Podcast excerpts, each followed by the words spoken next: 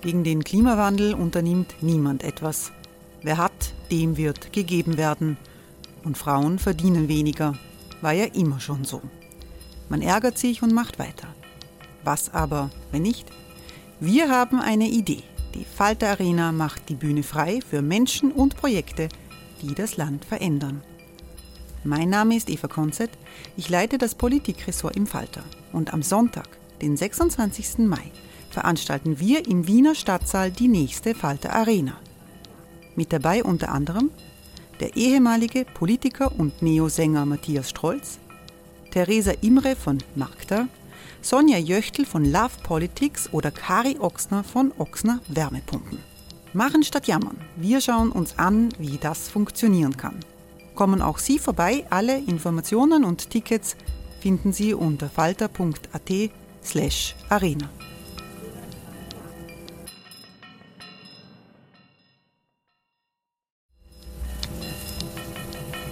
slash arena. Falter-Podcasts werden durch Werbung unterstützt. Das hilft bei der Finanzierung unseres journalistischen Angebots. Here's a cool fact: A crocodile can't stick out its tongue. Another cool fact: You can get short-term health insurance for a month or just under a year in some states.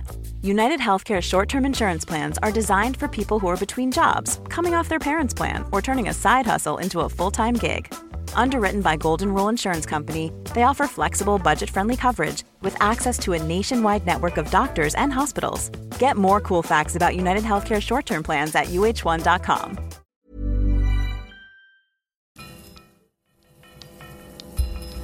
Falter Radio, der Podcast mit Raimund Löw. Sehr herzlich willkommen, meine Damen und Herren, im Falter Radio. Im dritten Teil des Symposiums der Salzburger Festspiele, die wir für Sie übertragen, geht es um die Liebe. In früheren Folgen, die Sie im Falter Podcast ebenfalls hören können, ging es um das Geld und um den Tod. Wie, wen und warum wir lieben, ist diesmal die Frage, die anhand des Jedermann von Hugo von Hoffmannsthal diskutiert wird. Ist die Liebe ein Trieb, ein Gefühl, eine Philosophie, eine Religion, fragen die Veranstalter. Antworten geben der Soziologe Hartmut Rosa, die Schriftstellerin und Künstlerin Theresa Preauer und der Wirtschaftspsychologe Erich Kirchler. Es moderiert der Journalist Michael Kerbler. Das Thema, der dritte Teil, die Liebe. Das einzig Reale ist der Schmerz, notierte einst Franz Kafka. Das einzig Reale sind meine Gefühle, antwortete Maria Lasnik. Und beide haben mit Blick auf unser heutiges Thema recht, das Thema die Liebe. Aber von welcher Liebe wird hier und heute die Rede sein? Wir sprechen heute nicht über Philia, die starke freundschaftliche Liebe, auch nicht über Agape, die fürsorgliche Liebe, sondern ganz dezidiert vom Eros, der leidenschaftlichen Liebe, die, wenn, wenn Sie so wollen, die Basis jeder romantischen Liebe ist. Liebe und Kummer oder Liebe und Schmerz sind nicht voneinander zu trennen. Es gibt das eine nicht ohne das andere. Aber warum ist das so? Warum tut die romantische Liebe weh und tut sie heute anders weh als vor 100 Jahren, als Kafka diesen eingangs zitierten Satz niedergeschrieben hat? Übrigens nicht aus Liebeskummer, sondern der Arme hatte wochenlange Clusterkopfschmerzen.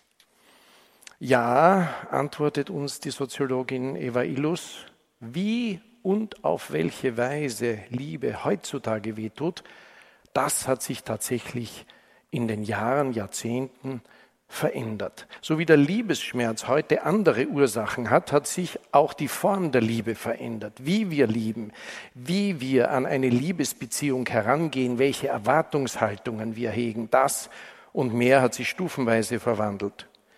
Konkret meine ich etwa damit, dass sich die Vorstellung von Liebe in den zurückliegenden 100 Jahren grundlegend geändert hat.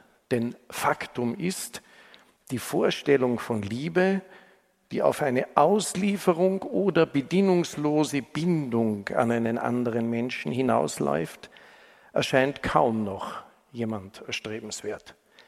Faktum ist auch, die Weigerung der Menschen, nicht nur in den westlichen Gesellschaften, einen Zusammenhang zwischen Liebe, Sexualität, Ehe und Familiengründung zu sehen, hat die Liebe heutzutage vor allem zu einem gemacht, zu einer komplizierten und sich episodisch wiederholenden Wahl des richtigen Partners und Beziehungsformats. Wer innehält und sich allein nur die Veränderungen in der westlichen Welt, in den Gesellschaften Europas vor Augen führt, die politisch-ökonomischen Transformationen auslotet, die veränderten Rollenbilder von Frau und Mann, vor allem aber die, den Unbedingtheitsanspruch auf Individualität bemisst, ahnt ganz schnell, wo die Bruchlinien verlaufen. Die romantische Liebe setzt bei den Partnerinnen und Partnern eine Disposition voraus, die meiner Meinung nach am besten, am zutreffendsten im Englischen mit to fall in love umschrieben wird. Also sich in die Liebe hineinfallen zu lassen. Sich fallen zu lassen bedeutet aber auch, schutzlos zu sein, sich in einem Zustand der Verletzlichkeit und damit der Verletzbarkeit zu befinden, der es mir überhaupt erst ermöglicht, umfassend zu fühlen, um mit meiner Umwelt, meinem Gegenüber in Resonanz zu treten. Dieser Suchvorgang, der sich Parametern wie Erfolg, Effizienz, Kalkül oder gar Return on Investment entzieht, ist durch seine Offenheit ein gefühlvoller, ein schöner, spannender und zugleich risikobehafteter. Und er verlangt auch danach, Zeit zu haben, sich Zeit zu nehmen. Der französische Philosoph Alain Badiou meint, Zitat, eine wahrhafte Liebe ist jene, die dauerhaft, manchmal schwierig, über die Hindernisse triumphiert, die der Raum, die Welt und die Zeit ihr in den Weg stellen. Die beschriebene Haltung des sich Öffnens schließt das Risiko ein, scheitern zu können. Also auf jemanden zu treffen, der einem zwar das Herz schneller schlagen lässt, der allerdings aus der Begegnung keine Beziehung, geschweige denn eine Bindung entstehen lassen möchte.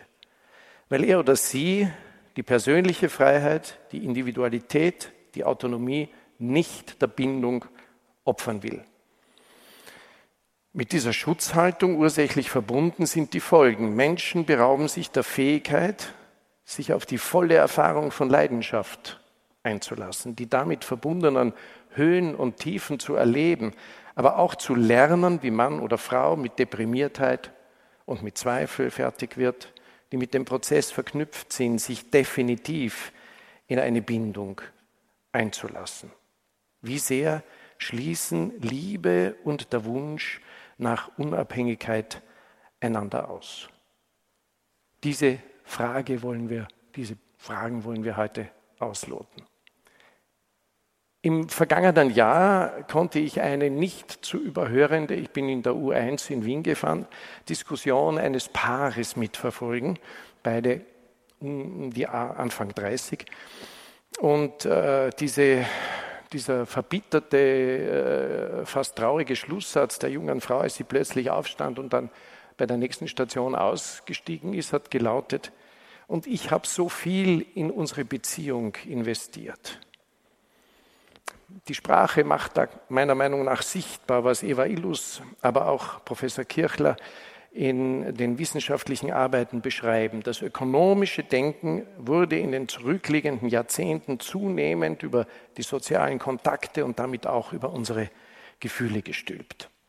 Die Ökonomisierung der Liebesbeziehungen hatten zur Folge, dass der Return on Investment optimiert wurde. Mehr noch, schon vor Anbahnung einer neuen Beziehung sollte die Erfolgswahrscheinlichkeit des Suchprozesses in Richtung 100 Prozent gesteigert werden durch Partnerschaftsplattformen zum Beispiel, um ein Beispiel, einen Slogan zu nennen, der Liebe ohne Zufall versprach. Oder anderes Beispiel, es ist ganz leicht verliebt zu sein, ohne zu leiden. Der zuvor von mir zitierte Alain Badiou geißelt in einem Gespräch diese französischen Werbeslogans äh, und nennt sie schiere Propaganda, die ihn an die amerikanische Armee erinnere, die für einen Krieg ohne Tote Propaganda gemacht hat.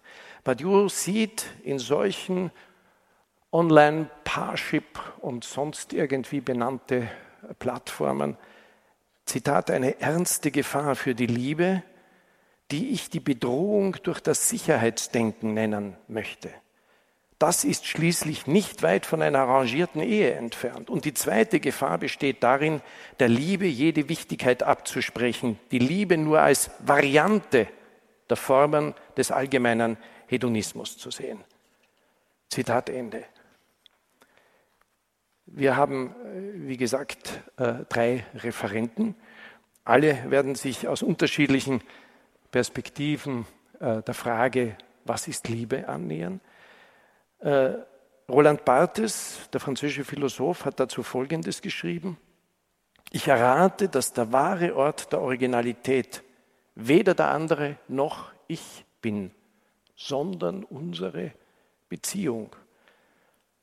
Und darauf Bezug nehmend hat der ungarische Schriftsteller Peter Nadasch für mich großartig formuliert, Liebe, Liebe ist ein Dialog, ein Prozess, in dem sich zwei Menschen begegnen. Ich bin in den anderen lediglich verliebt und der andere ist in mich lediglich verliebt. Doch die Wechselseitigkeit, die zwischen uns ist, das ist die Liebe. Und jetzt freue ich mich auf Theresa Breauer, die genau dieses Stichwort aufnimmt und über die Liebe sprechen wird. Herzlich willkommen im 100. Jedermann-Jahr in Salzburg. Bitte. Ja, schönen Vormittag. Ich freue mich, hier sprechen zu können vor Ihnen.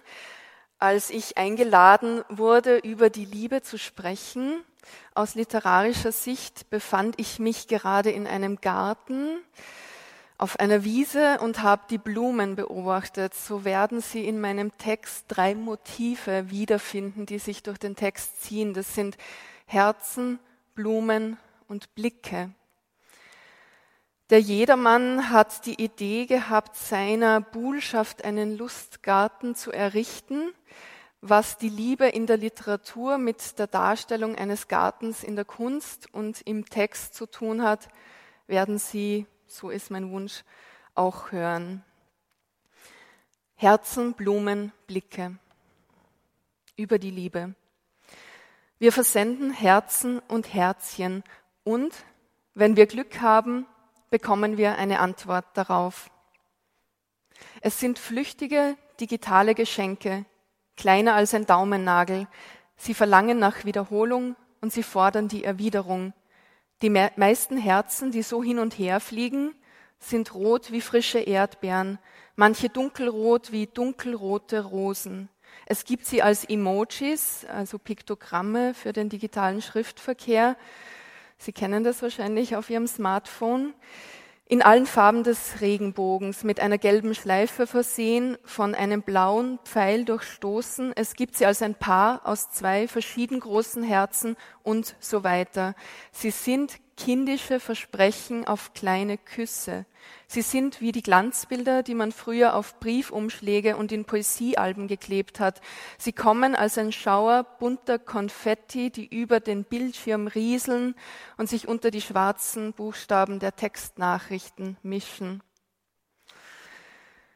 Ein Herz zu zeichnen ist nicht schwer, ein Dreieck auf die Spitze gestellt mit zwei Halbkreisen an der oberen Seite. Als Symbol lässt sich das Herz auf antike und mittelalterliche Darstellungen von Wein, von Feigen oder Efeu zurückführen. Die herzförmigen Trauben oder Blätter ranken sich um Vasen und Bilder, in denen oft auch zwei Menschen zu finden sind. Ewig soll ihre Verbindung andauern, immergrün wie der Efeu im Garten, der sich innig an die Hausmauer schmiegt. Im Dialekt gibt es noch dieses alte Wort vom Heimgarten als Bezeichnung für ein zwangloses Gespräch, das eben im Garten vor dem Hause geführt wird. Das Gespräch und die Ruhe im Garten, sie stehen oft am Anfang einer großen Liebe. Wie das rote Herz in seiner Form sich ableitet vom grünen Blatt, so gibt es auch zahlreiche Bilder und Schilderungen von heimlichen Treffen von zwei oder drei Menschen in einem Garten, auf einer Lichtung im Gras, das Frühstück im Grünen und die Liebe am Nachmittag. Der Garten ist ein eingehegter Platz in der Natur, der friedlich ist. So lautet die Annahme des sogenannten Locus Amönus in der Literatur, des lieblichen Orts der Idylle. Blumen wachsen dort und die Vögel singen oder rufen, je nachdem. Bei Walter von der Vogelweide, diesem Dichter des Mittelalters, gibt es diese Beschreibung einer Zusammenkunft zweier Liebenden, die aber, wenn wir davon erfahren im Text oder im Lied, bereits längst stattgefunden hat. Nur abgebrochene Blumen markieren noch die Stelle, wo zwei beisammen gelegen sind, im Gras, das jetzt flach getreten ist. Ja, wo der Kopf der Frau gelegen ist, nämlich, so heißt es da wörtlich, in den Rosen. Die Beschreibung der Abdrücke im Boden deutet, eben vom Ende her erzählt, die Geschichte einer Liebe an. Winzige zartrosa Rosen habe ich im Sommer im Garten gesehen, daneben Malven, die Blätter pink wie Lippenstift, die Ausläufer der Blüten hellrosa, fast weiß, rosarote Hortensien mit dicken, vollen Blüten, die sich zusammenbauschen, noch einen Rosenstrauch, noch einen. Salbeigrünes, blasses Gras, das aus einer schmalen Spalte eines Steines wächst, abgeblühte Blumen wie sandbraune Sterne oder Kugeln, noch schwarze Samen tragend, die der Wind ihnen bald stehlen wird. Dann wieder magentarote Rosen, die weiße oder braune Flecken haben, als hätte sie die Sonne gebleicht oder verbrannt. Palmlilien, die aussehen wie ganze Stauden voll von riesigen weißen Glockenblumen. Nebenan liegt ein Friedhof, angelegt auf einem flachen Hügel. Kunstblumen stecken dort neben Trockenblumen und frischen Zweigen zwischen schmiedeeisernen Kreuzen und weiß beschrifteten Namensschildern. In der Kirche steht auf dem Boden auf hellgrau-weißen, im Karomuster gelegten Steinfliesen ein Strauß kaum mehr blühender Kamillen und Sonnenblumen. Der Klostergarten als Gartentypus diente lange der Selbstversorgung. Er umfasste Gemüse- und Kräuterbeete und verschiedene Sorten von Obstbäumen. Später erst, belegt ab dem Hochmittelalter, wurde daraus ein Lustgarten, bestehend aus einem Grasgarten, bewachsen von Zierpflanzen, gesäumt von Baumreihen, ausgestattet mit Wasserstellen und Springbrunnen. Dazu kamen Pavillons und Lauben, Sitzbänke und erhöhte Beete. Angepflanzt wurden im Lustgarten Lilien und Rosen, Veilchen und Akelei, Salbei und Basilikum, duftende Rauten und blau blühender Isop. Die Beschreibungen von Gärten und Gartenmauern dienen dem Erzählen von der Liebe, die sich immer wieder einfinden muss zwischen Intimität und Öffentlichkeit, zwischen Verbindlichkeit und Freiheit, zwischen der Ordnung des parkähnlichen Gartens und dem Zufall der Natur. Was im Verborgenen des Gartens zwischen zwei Menschen passiert, wird in Metaphern, Symbolen und Bildern von Blumen und Bienen publik gemacht. Der Blumenstrauß, den man im Lustgarten pflücken kann, ist eben ein Liebesgruß. Und wenn er, wie in den Ölgemälden des Barock, auch noch Blumen vereint, die gar nicht zur selben Zeit blühen konnten, Rosen und Tulpen vielleicht, dann ist das im Bild ein Hinweis darauf, dass dieser Strauß direkt aus dem Paradies herkommt, wo alles, was gedeiht, immerzu blüht.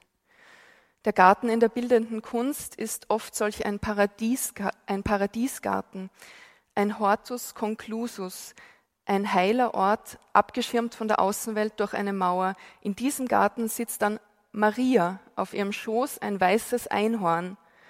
Stachelige Disteln und giftiger Beifuß wehren das Böse ab, so dass hier Erdbeeren, weiße Lilien und Rosen ohne Dornen ungestört wachsen können.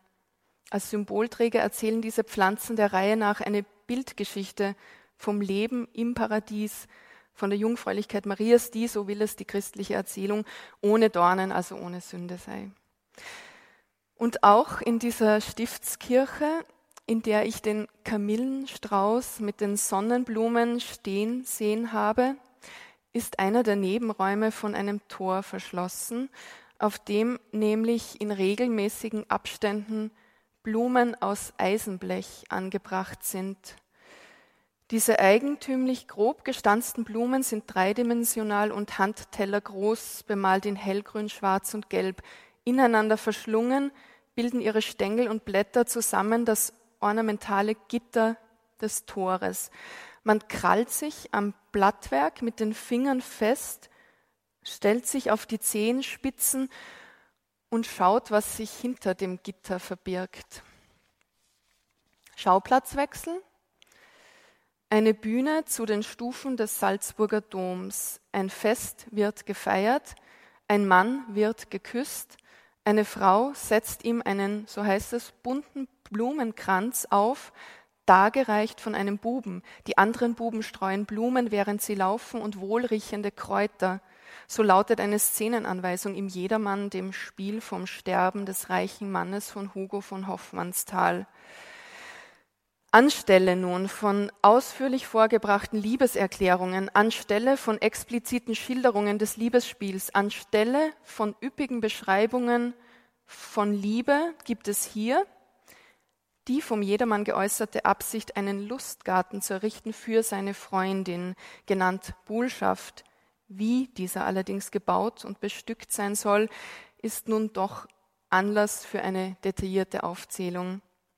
Denn je präziser und kleinteiliger ein solcher Gartenplan formuliert und in Reimen ausgeschmückt wird, desto tauglicher erweist er sich für die Illustration der Bedeutung einer Liebe und desto mehr ist eine Erläuterung dieser Pläne ein Buhlen um Liebe. Mit Fleiß, sagt der Jedermann, soll der Garten errichtet werden, ein Lusthaus inmitten desselben, gebaut wie ein Altan, eine Art von erhöhter Terrasse auf Säulen aus Stein, dazu Springbrunnen und Marmorbilder und Skulpturen. Die Anlage soll so geführt werden, dass der Morgen und der Abendwind den Geruch von Blumen mit sich bringe, Lilien, Rosen und Nelken. Wege und Gänge aus Büschen sollen gepflanzt werden, so dicht einem Irrgarten gleich, dass man dort vor der Sonne geschützt Kühle und Frieden finden möge. An einem verborgenen Platz lasse man eine Badestube aus Stein errichten, die auch einer Nymphe, diesem mädchenhaften Naturgeist, ein Bett sein könnte. Es ist ein Geschenk an seine Freundin zum ersten Jahrestag und es ist der literarische Versuch einer Verführung durch Worte mit einem Ausblick auf das, was im Verborgenen stattfinden könnte. Es sind erotische Wunschvorstellungen projiziert auf die Errichtung eines Gartens. Jedermann, jedermann nennt dieses Geschenk mit einem aus der Mode gekommenen Begriff ein Angebind. Etwas, das man seiner Liebsten einbinden will. Das Angebind ist etwas, was um den Hals oder um das Handgelenk gebunden wird. Im konkreten Sinn wäre das ein Schmuckstück. Im übertragenen Sinn ist es eben das Geschenk eines Lustgartens. Das Angebinn bindet sie an ihn, wenn nicht in der Form der Ehe, so jedenfalls in Form von Dankbarkeit bei gleichzeitiger Versicherung der Verbundenheit. Der Garten ist ein Ort, an dem man sein kann, gemeinsam, ohne aber gleich das Haus teilen zu müssen. Im Garten, so heißt es weiter, möge die Liebste ihr eigenes Bild gespiegelt sehen, ja einem verschlossenen Gärtlein gleich, möge die Buhlschaft den jedermann erfreuen mit ihrer Hitze und Schattenkühle, heißt es wortwörtlich. Beim Anblick des Gartens und sich darin im Wasser spiegelnd, erkennt nun, so will es der Text, die Geliebte sich selbst. Sie lässt sich sehen und sie zeigt sich. Umgekehrt fordert sie auch dazu auf, sie anzusehen und auf sie zu schauen. Ich bin bei dir, sieh doch auf mich, dein bin ich heut und ewiglich. Das Blicken, sieh doch auf mich, wird hier zu einem psalmgleichen Bitten um Begleitung und Schutz, denn das ist es, was sie ihm offeriert. Ich bin bei dir, hic et nunc, hier und jetzt. Du siehst mich, ich berühre dich, bleib bei mir. Ich gehöre dir nun und auf alle Ewigkeit. Der Blick schweift mit diesem Versprechen auf Dauer ins Endlose. Ein Satz, der auch gut einen duftenden Briefumschlag zieren könnte oder eine Seite in einem Poesiealbum. Man könnte ihn sich unter die Haut tätowieren lassen oder ins Holz einer Bank schnitzen, auf der wir gern im Garten sitzen. Ich bin bei dir. Sieh doch auf mich. Dein bin ich heut und ewiglich. Aus diesem Treueschwur nun leitet der Jedermann die Forderung an seine Geliebte ab, ihn in den Tod zu begleiten.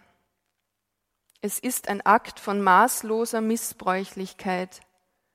Bleibst du bei mir? fragt er sie und hat mit seiner Bedingung, sie lautet nur, wenn du mit mir stirbst, heißt es wirklich, dass du bei mir bleibst, hat doch selbst schon diese Liebe verraten. Das ist auch schon wieder das Ende des kurzen Auftritts der Buhlschaft. Verwirrt und ratlos wendet sie sich an die anderen, die dieser Szene beiwohnen. Sie sieht ihn, aber sie erkennt ihren Liebsten darin nicht wieder, hab nie zuvor ihn so gesehen. Im einander ansehen erkennen die Geliebten einander und aneinander Ähnlichkeit und Unterschied. Ein Blick kann der Anfang einer Liebesgeschichte sein ein Augenblick kann eine Wendung im Leben eines Menschen bedeuten. Ich erkenne dich, wenn ich dich sehe. Ich erkenne dich nicht mehr, wenn ich dich sehe wie nie zuvor. Ein Blick benötigt Vertrauen in den anderen. Ein Abwenden des Blicks bedeutet einen Entzug desselben. Und schließlich gibt es in den großen Liebesgeschichten der Literatur das ganze Wechselspiel von Blicken und Blickverboten. Dreh dich nicht um, um deine Geliebte anzusehen, wenn du sie aus dem Totenreich zurückbegleitest zu den Lebenden. Wenn du sie ansiehst, ist alles verloren. Nun, bei diesem Klostergarten mit seinen vielen Rosen in unterschiedlichen Rottönen, bei diesem alten Friedhof, der auf einem flachen Hügel liegt, bei dieser Stiftskirche mit dem Kamillenstrauß auf dem Steinboden und dem Tor mit den Blüten aus Eisenblech, ist auch noch ein alter Kerker zu besichtigen. Anfang bis Mitte des 16. Jahrhunderts wurden dort Menschen gefangen gehalten, die, so wird vermutet, Anhänger der Täuferbewegung waren. Und jetzt ist das so, die Wände dieses Kerkers haben eine gelblich-weiße Färbung und sie haben eine schöne, poröse, kalkig matte Oberfläche und darin sind Kritzeleien zu erkennen, vielmehr Kratzungen und Ritzungen mit einem spitzen Gegenstand in die Wand geschnitten und geschabt. Es sind viele Linien, die, sind meisten, die meisten sind kurz und vertikal ausgeführt, wie Gras, wie Haare, wie das manische Kratzen mit einem Nagel, immer und immer wieder das unaufhörliche Schaben und Scharren dessen, der nicht freikommt, aber auch wie die Striche an der Wand, mit denen man die Tage zählt, die bereits vergangen sind. Vom Ende her erzählen diese Striche, diese Linien und Zeichnungen an der Kerkerwand neben der Stiftskirche. Die Geschichte einer Gefangenschaft. Ein vier Zeilen langer Spruch ist außerdem dort zu lesen, heute noch, als wäre es ein Spruch für dich und mich, der immer noch gilt. Sag nicht alles, was du weißt, glaub nicht alles, was du hörst, richt nicht alles, was du siehst, Tu nicht alles, was du magst. Durch das Bekritzeln der Wände macht man sich den Raum zu eigen und zeigt seine Überzeugungen in Form von Zeichen, Symbolen, Sinnsprüchen. Vereinzelt finden sich auch Namen darunter, die Umrisse von Wappen und, als wären es zeitgenössische Graffiti, eben Herzen. Herzen und wieder Herzen. Die Herzen, sie sind dort an die Wand gezeichnet und sie werden hier im Smartphone als Nachricht verschickt. Und diese Herzen finden sich auch großzügig ausgestreut über den Dramentext des Jedermann. Jemandes Herz wird böslich. Jemand hat sein Herz auf irdisch gut geworfen. Im Herzen tut es weh. Jemandes Herz begehrt jemanden hart. Sein Herz schwillt übervoll. Jemandes Herz begehrt nicht mehr als Liebe und Freundschaft, heißt es im Text. Hand und Aug und Herz und Mund. Jemand greift nach seinem Herzen, jemand schlägt aufs Herz mit Macht, jemandes Herz schlägt, heißt es, etwas drückt aufs Herz, ein Herz wird jemandem aufgeschlossen, Hand aufs Herz, das Herz ist schwer, ein Herz wäre aufgegangen, ein Herz könnte neu schaffen. Ich habe es durchgezählt, die Herzen im Text. Ein Stück, das etwas über die Liebe erzählt. Das geht so. Herzen, Blumen, Blicke. Und wäre es mein Stück, Margeriten und Klee blühten darin im hohen Gras, bevor es bald gemäht werden würde. Es ist Sommer. Zwei Menschen spazieren einen Weg entlang. Schau, dort im Garten ein Zitronenfalter und ein Kaisermantel flattern um die Wette. Worum haben sie gewettet, diese Schmetterlinge? Dass die Liebe ewig hält, dass die Sorgen, wenn sie welche haben, unter Blumen verborgen blieben, wie es auch einmal im Jedermann heißt, oder dass wir, wie an anderer Stelle im Text vorgeschlagen wird, alle kuriert würden von der Nieswurz, Hanf und Veilchen, zumindest für ein Weilchen.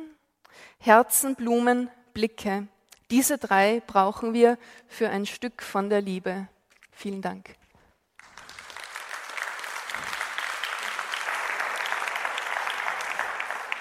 Ja, vielen Dank, Theresa Breauer. Die erwähnte Soziologin Eva Illus betrachtet die Liebe als Produkt konkreter gesellschaftlicher und ökonomischer Verhältnisse, die nicht nur bestimmen, wie wir leben, wie wir lieben, sondern auch wen wir lieben und wie wir lieben. Und äh, der Wirtschaftspsychologe Professor Erich Kirchler wird uns jetzt in seinem Vortrag betitelt mit Liebe in engen Beziehungen zur Buchführung von Geben und Nehmen aufzeigen, wann es einen Knacks in der Beziehung gibt, wenn die Buchführung beginnt. Ich bitte Sie, Herr Professor.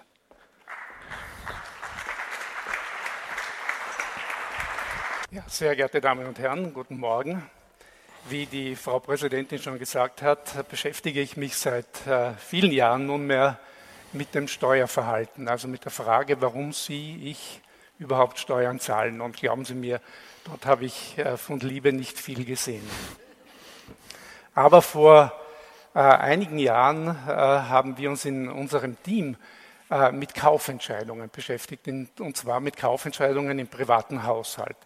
Also mit der Frage, wie Mann und Frau, wie zwei Personen, die unter einem gemeinsamen Dach leben, mit ihrem Geld umgehen. Und da kommt man nicht umhin, sich auch äh, mit Beziehungen auseinanderzusetzen und mit der Qualität von Beziehungen, mit der Zufriedenheit mit dem, mit dem Partner, mit Dominanzaspekten und mit dem, was Liebe ist. Und da geht es nicht immer nur um leidenschaftliche Liebe, sondern auch um die Bereitschaft, sich zu binden und in einer Beziehung zu bleiben. Und die Frage, die sich stellt, ist, wie gehen die Leute unterm gemeinsamen Dach mit äh, den äh, materiellen und auch immateriellen Ressourcen um? Wie verteilt sich Einfluss zwischen den Partnern, was ja Macht letztendlich ist? Wie wird der Nutzen zwischen den Partnern verteilt? Der Nutzen, wenn Geld ausgegeben ist, gegeben wird und der eine oder der andere dafür etwas erstehen kann. Aber ähm, als ich angerufen wurde von Herrn Kerbler, äh, einen Vortrag hier zu machen über die Liebe, dachte ich, das darf ich ja gar nicht. Ich darf doch nicht als Wirtschaftspsychologe über dieses Phänomen sprechen, dass ein, dieses Phänomen, das eigentlich der schönen Literatur, den Poetinnen, den Schriftstellerinnen vorenthalten ist und wo die Ökonomie wahrscheinlich nicht viel zu sagen hat. Wahrscheinlich hat sie auch über die Leidenschaft an sich nicht sehr viel zu sagen, wohl aber über andere Aspekte, die auch mit Liebe zu tun haben, mit Pragmatismus, mit der eben Entscheidung, sich länger zu binden. Ich habe ein bisschen nachgelesen in der schönen Literatur und habe beim Morgenstern gefunden, wo ich dachte, ja, so ist es. Schmachtend, fasziniert wird über die Liebe geschrieben, verstört, mit Ironie, manchmal mit Zynismus, manchmal aber sogar auch sachlich und rational. Aber was mir scheint, dass der Fall ist und das auch in der Literatur äh, immer wieder meiner nach meinem äh, Verständnis äh, zu sehen ist, immer wenn sich der Verstand der Liebe äh, zu bemächtigen versucht, ist sie weg. Sie ist wie ein bunter Vogel, wenn man den versucht zu fangen, ist er nicht mehr da. Das funktioniert also nicht. Dann habe ich begonnen, mich ein bisschen in der Medizin umzuschauen und dachte, vielleicht beschäftigen sich auch die, die Ärzte mit, äh, mit ähm, der Liebe und tatsächlich ist es so. Es scheint, dass Liebe, in erster Linie hier Verliebtheit, eine den Krankheiten vorbeugende, heilende Wirkung sogar haben sollte. Und wenn die Liebe weg ist, dann wird nicht selten Depression berichtet. Sie löst also nicht nur Melancholie aus, sondern es können auch ähm, organische Krankheiten folgen. Und wer gestern in der Così gewesen ist, hat gesehen, dass Fiordiligi und Dorabella sich Standtapete umbringen wollten, als ihre beiden Liebhaber sie äh, zum Militär verlassen mussten. Übrigens äh, zeigt sich da auch, auch in der Medizin oder zumindest wird berichtet, dass äh, Leute, die aus einer Beziehung gehen, wo die Beziehung endet, häufiger über physische Erkrankungen berichten, häufiger über Erkältungen, über Grippaleffekte und einen niedrigeren Selbstwert haben. Okay, dachte ich, Selbstwert, das hat auch mit Psychologie zu tun. Was ist also Liebe in der Psychologie? In der Psychologie ähm, wird von Liebe geredet als einem Maximalgefühl. Das füllt den Menschen ganz aus. Äh, das ist verbunden mit Treue, mit, mit äh, Vertrauen, mit Ehrlichkeit, mit Glückseligkeit, mit Bindung oder Willen zur Bindung und zum Bleiben, Freundschaft, Respekt, Kommunikation, Fürsorge. Das alles sind zentrale Merkmale, mit denen sich die Psychologinnen und Psychologen sehr beschäftigen. Und es scheint so, dass die ersten Phasen der Liebe, die Verliebtheit, auch dazu führt, dass der andere idealisiert wird und dass es auch eine bestimmte, äh, einen bestimmten Grad an Selbstaufgabe gibt. Also der Verlust der eigenen Identität ist nicht selten feststellbar. Und Herr Kerbler hat auch geredet von der Verletzbarkeit in, äh, in, in, in Liebesbeziehungen, der Verletzbarkeit einer Voraussetzung dafür, dass überhaupt Vertrauen entstehen kann. Verletzbarkeit ist eine Grundvoraussetzung dafür, dass man von Vertrauen reden kann. Okay, äh, Liebe in der Psychologie und vor allem in der Wirtschaftspsychologie, in der ökonomischen Psychologie. Die erste Frage, die wir uns stellen, ist, wen lieben wir? Was lieben wir? Was sind sozusagen die Liebesobjekte? Nun, das will ich nicht lang ausführen, das ist klar hier. Das ist Partnerliebe. Das ist Liebe in Beziehungen und nicht äh, die Nächstenliebe, nicht Gottesliebe oder Selbstliebe oder andere Aspekte, die man berücksichtigen kann. Und wovon reden wir, wenn wir von Liebe reden? Die Definition ist nicht ganz einfach und sicherlich auch widersprüchlich, aber was ich wichtig finde, ist, dass wir trennen zwischen verschiedenen Liebesstilen. Da gibt es zum einen Eros, davon war heute schon die Rede die leidenschaftliche Liebe, auch die romantische Liebe genannt. Es gibt Storge, das ist das, was man als Freundschaft bezeichnet, oder altruistische Liebe, diese selbst aufopfernde Liebe, Agape. Mania, das Obsessive, wo ich glaube, dass man auch im Jedermann im Eros einiges entdecken kann. Ludus, die spielerische, die spielerische sehr unverbindliche Liebe, freie Liebe manchmal genannt, und das, was pragmatisch ist, was am ehesten noch zum ökonomischen Konzept passt, wo es also darum geht, dass die, zusammen, die Partner zusammenbleiben, weil es sich rentiert, weil es sich lohnt, weil es ein Geschäft ist. Nun gibt es eine Reihe von ähm, weiteren Theorien. Was mich fasziniert, dass selbst in der Sozialpsychologie, die sich mit sozialen Aspekten, Aspekten beschäftigt, dass selbst dort von Liebe geredet wird und Liebe sozusagen ein Kalkül, das Ergebnis eines Denkprozesses ist. Also in der ökonomischen Psychologie, bei uns scheint es gar nicht so sein, so zu sein, dass der Verstand die Liebe vertreibt. Im Gegenteil, erst durch den Verstand scheint die Liebe äh, möglich zu sein oder gewollt zu sein. In einem Modell, das sich dieses Investmentmodell äh, nennt, wird gesagt, Leute bleiben dann beieinander, wenn es sich lohnt. Das Commitment, beieinander zu bleiben, ist das Ergebnis eines langen Denkprozesses, wo man wie ein Computer kalkuliert, erstens die Kosten berechnet. Was kostet es mich bei diesem oder dieser Person zu, zu bleiben? Was für Aufwendungen habe ich? Okay. Und was kriege ich dafür? Was sind die Belohnungen? Die Differenz zwischen den Kosten und den Belohnungen führt, wenn sie im Sinne der Belohnungen positiv ist, zu Zufriedenheit. Wenn ich mehr kriege, als ich gebe, geht es mir gut. Dann bin ich zufrieden. Und Zufriedenheit führt dazu, dass man in einer Beziehung bleibt. Okay. Aber nicht nur die Zufriedenheit bestimmt, ob ich in einer Partnerschaft bleibe nach diesem Modell. Nein, es ist auch so, wenn ich in eine Beziehung jahrelang investiert habe, wenn ich mich bemüht habe um die andere Person, wenn ich schon viel von mir aufgegeben habe, wenn ich mich selbst geöffnet habe und so weiter und so weiter. Wenn ich also Kosten hatte, werden diese Kosten in der Zukunft zu Investitionen. Und je mehr ich investiert habe, umso eher bleibe ich. Und schließlich kann selbst eine gute Beziehung, eine harmonische in die Brüche gehen, wenn sich am Liebesmarkt, am Heiratsmarkt attraktive Alternativen auftun. Dann verlässt man die Beziehung auch dann, wenn ich eigentlich ganz glücklich bin, aber ich habe es woanders besser. Also die Beziehung und die Beziehungsdauer ist abhängig von Kosten und Nutzen, von der Zufriedenheit, von Investitionen und von Angeboten, die noch zur Verfügung stehen. Das klingt sehr ökonomisch. Das klingt, äh, als würden die Leute Ressourcen austauschen und als müssten diese Ressourcen, die ausgetauscht werden, äh, in einer Balance zueinander stehen. Als würden sie geben und nehmen und kalkulieren, Buch führen und dann sozusagen bleiben und glücklich sein, wenn das Ergebnis zu ihren Gunsten ausgeht. Wir haben uns gedacht, naja, wenn Beziehungen Austausch sind. Und wenn die Balance zwischen den ausgetauschten Ressourcen das Um und Auf ist, um jemanden zu lieben, dann ähm, müssen wir doch das auch empirisch prüfen können. Aber wie kann man das prüfen? indem man Leute fragt beispielsweise. Man gefragt, warum liebst du den oder die? Warum liebst du? Warum, warum wirst du gelebt und so weiter?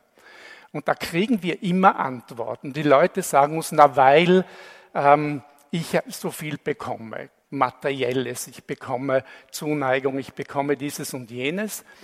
Oder äh, ich liebe jemanden, weil er oder sie so attraktiv ist und so weiter. Im Grunde werden eine Reihe von Ressourcen genannt und wenn man fragt, na, hält sich das die Waage, dann heißt es ja. Naja, es hält sich die Waage, weil die, die, die, der Wert der Ressourcen subjektiv bemessen wird.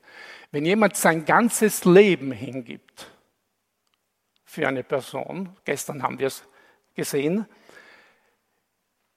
wenn jemand sein ganzes Leben bereit ist hinzugeben, nur für die Attraktivität, die die andere Person bietet, dann ist die Attraktivität so viel wert wie das gesamte Leben. Also mit anderen Worten, wissenschaftstheoretisch würde man sagen, würde man sagen diese Theorie lässt sich ja gar nicht falsifizieren, dass die Liebe ein Austauschprozess ist. Wir haben dann gemeint, naja, vielleicht, wenn man in Liebesbeziehungen vor allem daran denkt, was man geben kann, weil man ja so selig sich selbst vergisst, dem anderen was bieten will, wenn in Liebesbeziehungen vor allem das Geben selig macht und nicht das, was ich bekomme, also die romantische Variante, dann müsste Leuten, denen man, die man fragt, stell dir vor eine romantische Beziehung, du liebst jemanden ganz besonders, was kannst du dieser Person alles geben? Da müsste dieser Person mehr spontan in den Kopf kommen, als wenn ich Sie bitte sich eine Beziehung vorzustellen, eine romantische Beziehung, aber sich zu überlegen, was sie alles bekommen kann. Ja, das haben wir dann getan. Das haben wir getan. Wir haben Leute gefragt, sie sollen sich Liebesbeziehungen vorstellen und dann entweder was sie bekommen oder was sie geben müssten, wollten. Dann haben wir aber auch noch gefragt, sie sollte, wie, das ist in Freundschaftsbeziehungen und in Beziehungen am Arbeitsmarkt zwischen Arbeitskollegen. Und was wir erhalten haben, war eine ganze Reihe von Nennungen von Ressourcen, die wichtig sind. In Liebesbeziehungen tauschen die Leute Zärtlichkeit, Passion, Erotik, Sex, Liebe, Zufriedenheit, Unterhaltung und so weiter aus. Und zwar Männer genauso wie Frauen. In Arbeitsbeziehungen geht es um Höflichkeit, Korrektheit, Freundlichkeit, Seriosität und ähnliches mehr. In Freundschaftsbeziehungen sind unsere männlichen Teilnehmer zu, bereit zu kooperieren, Meinungen auszutauschen, sie diskutieren, partizipieren. Frauen nennen sehr, sehr viel mehr Selbstöffnung, Anteilnahme und Vertraulichkeit. Und Sie sehen auf diesem Bild eine ganze Reihe von Ressourcen. Das könnte man ökonomisch alles als, als Ressourcen, als Geld, als Währungen äh, ansehen, die ausgetauscht werden. Wir wollten nun wissen, ob unsere Hypothese stimmt, dass man in Liebesbeziehungen, Partnerschaft, mehr ans Geben denkt und weniger ans Nehmen. Das ist nicht der Fall. Die Leute nennen gleich viel auf beiden Seiten. Also ist es ein Geschäft. Eine, die Balance, die Waage muss gegeben, muss, muss sozusagen flach sein. Ähm, wir dachten dann, das gibt es doch nicht. Als Wissenschaftler glaubt man ja nicht, dass die Hypothesen, die man hatte, die Vermutungen, die man hatte, so ganz und gar nicht stimmen und sucht dann entsprechend weiter, bis man was findet. Nicht ganz so, aber ungefähr. So soll es nicht sein. Ähm, wir haben dann getrennt unser Sample, unsere Stichprobe in männlich und weiblich. Und fanden etwas, das uns, uns hat jedenfalls überrascht.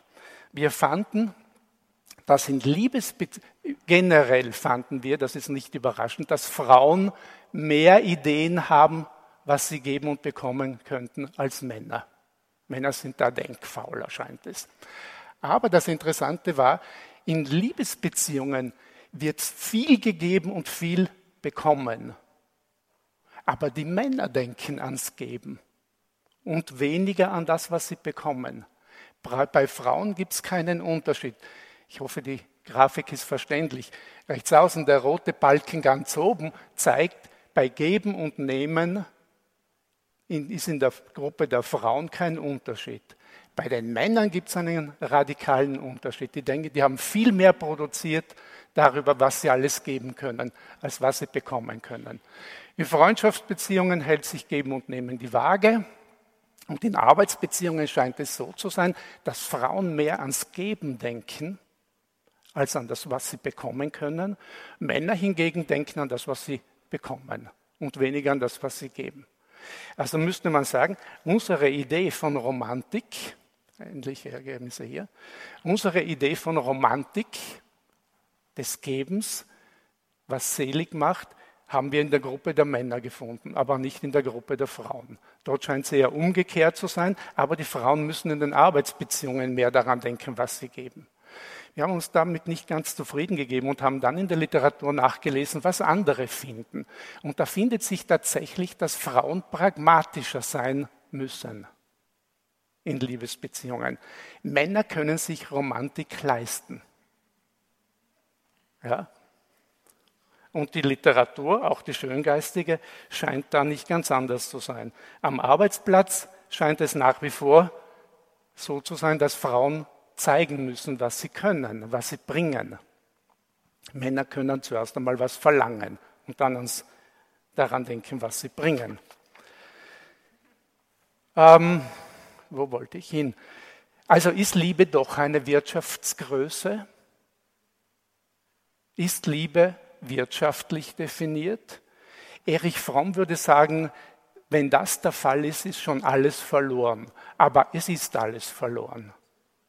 In diesem Zitat schreibt er, in einer Kultur, in der der kaufmännische Sinn vorherrscht und in der der materielle Erfolg von überragendem Wert ist, gibt es eigentlich keinen Grund, überrascht zu sein, dass wir auch die Liebe wie eine Ware sehen. Aber es wäre falsch. Stutzig bin ich in der klinischen Psychologie geworden, wo mir zwei Kollegen raten, hingegen, die meinen, dass der Handel zwischen den Partnern ein wesentlicher Bestandteil einer gut funktionierenden Ehe ist. Annehmlichkeiten, die der eine bereitet, müssen sofort erwidert werden. Die nicht sofort verlangte Gegenleistung mag ein Idealarrangement sein, es birgt aber schon die Saat der Zerstörung. Also Buchführung. Führen Sie Buch, sonst geht's schief. Aber ist es so?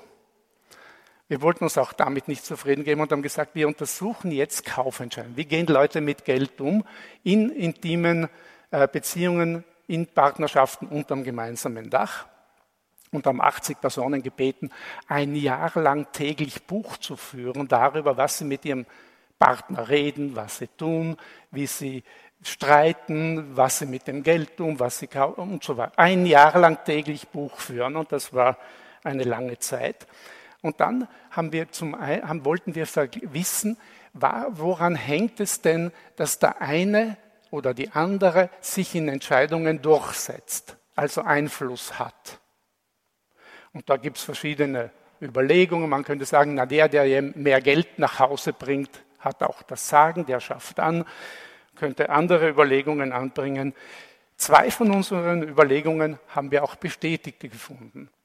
Der, der mehr Interesse an einem Thema hat, setzt sich eher durch. Der oder die, die mehr Kompetenz hat in einem Themabereich, setzt sich eher durch. Geld bringen oder nicht bringen, die Beiträge von Ressourcen scheinen, von Ressourcen scheint bei uns nicht mehr das wesentliche Thema zu sein. Aber eine weitere, ein weiterer Aspekt hat uns dann schon äh, überrascht. Wenn eine, ein Partner sich zwei, dreimal in einer Entscheidung durchsetzt, dann ist beim vierten Mal spätestens, spätestens der andere dran. Ja? Und zwar egal, worum es geht. Das heißt, es wird doch Buch geführt. Über die Beiträge, über materielle Ressourcen, über Einfluss, über den Nutzen und so weiter. Nutzensschulden, Einflussschulden sind gewichtig in Entscheidungen. Und letztlich scheint es mir dann doch so zu sein, dass wenn man über Beziehungen und Liebe spricht, dass man doch die Welt ein bisschen differenzierter sehen muss, als in einem einzigen Modell abgebildet werden kann. Wahrscheinlich gibt es verschiedenste Arten von Beziehungen, verschiedene Formen und über die Zeit ändern sich auch Beziehungen, sodass wir letztlich zu einem zu der Einsicht denken gekommen zu sein, dass das Miteinander der Partner davon abhängt, wie harmonisch die Beziehung ist. In einer harmonischen Beziehung interagiert man, redet man, liebt man anders als in einer disharmonischen Beziehung. Und in einer patriarchalischen Beziehung auch anders als in einer matriarchalischen Beziehung oder in einer egalitären. Was sich zeigt ist, in, wenn die Beziehung gut ist, wenn Liebe da ist, und zwar nicht Erotik, Mania und Ludus allein, sondern auch die, die, die Leidenschaft, aber Intimität und die Bereitschaft, sich zu binden, also das, was wir als vollkommene Liebe bezeichnen.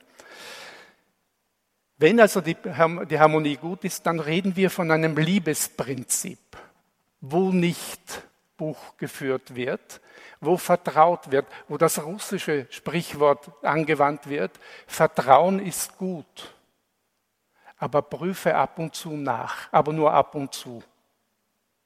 Nicht Kontrolle ist besser. Kontrolle ist besser, wenn die Beziehungsqualität abkühlt.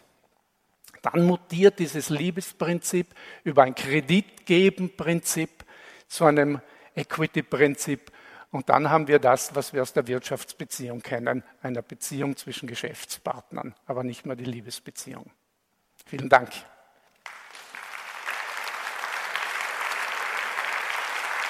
Ja, Herr Professor Rosa, Sie haben sich als Titel Liebe als Lustquelle, als Kapitalstock und als Resonanzachse gewählt. Drei Formen der Weltbeziehung am Beispiel des Jedermann. Äh, ich bin schon sehr gespannt, welche Bedeutung die Resonanz in diesem Vortrag haben wird. Darf ich Sie bitten?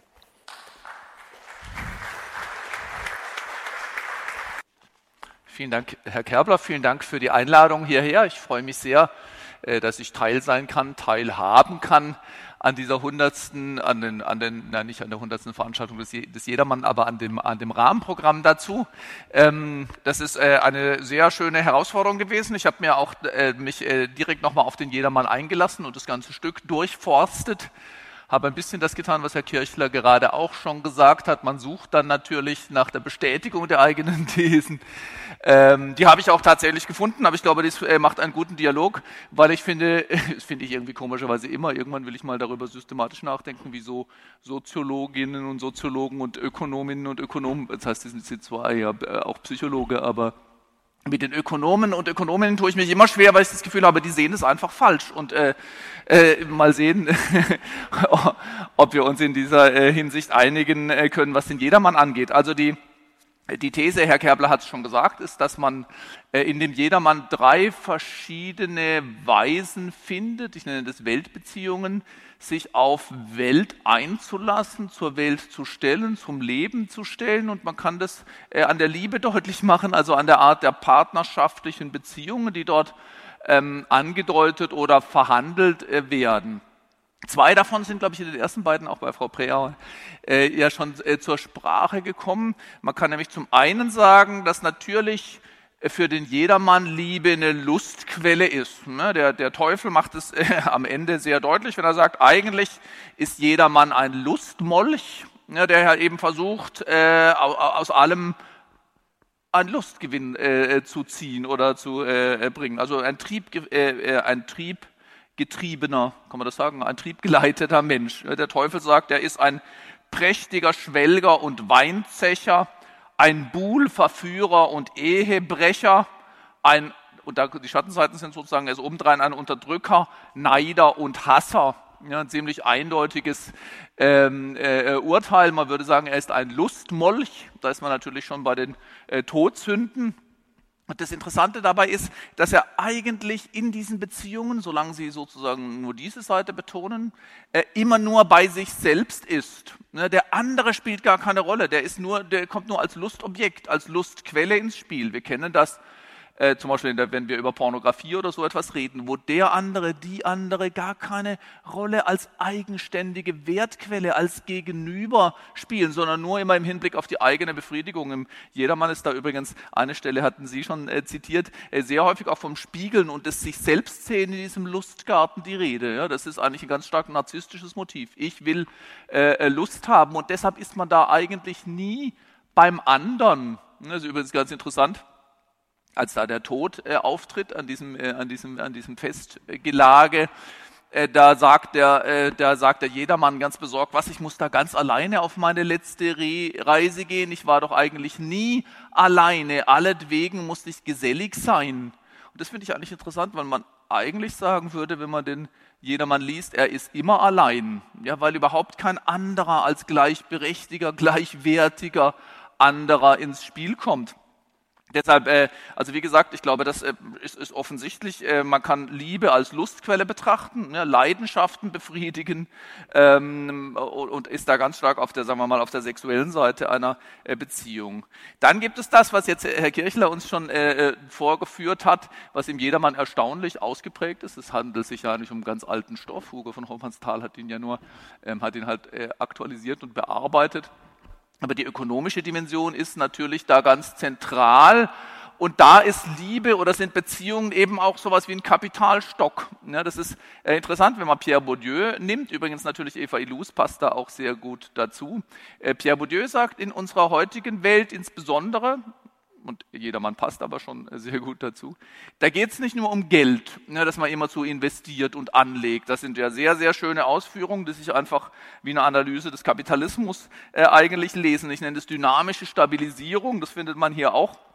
Jedermann sagt, er muss immer zu investieren. Ja, das Geld äh, muss für mich werken und laufen. Mit Tod und Teufel muss er hart sich raufen sozusagen. Es muss immer wieder reinvestiert werden. Er sagt, es ist, genau genommen sagt er, es ist voll teuer, reich zu sein, ja, weil sie müssen immer wieder investieren und ausbessern und das Ding in Bewegung halten. Das ist dynamische Stabilisierung. Ja. Geld muss als Kapital eingesetzt, investiert werden, damit es mehr äh, Geld wird und insofern ist es ein dauernder Stress.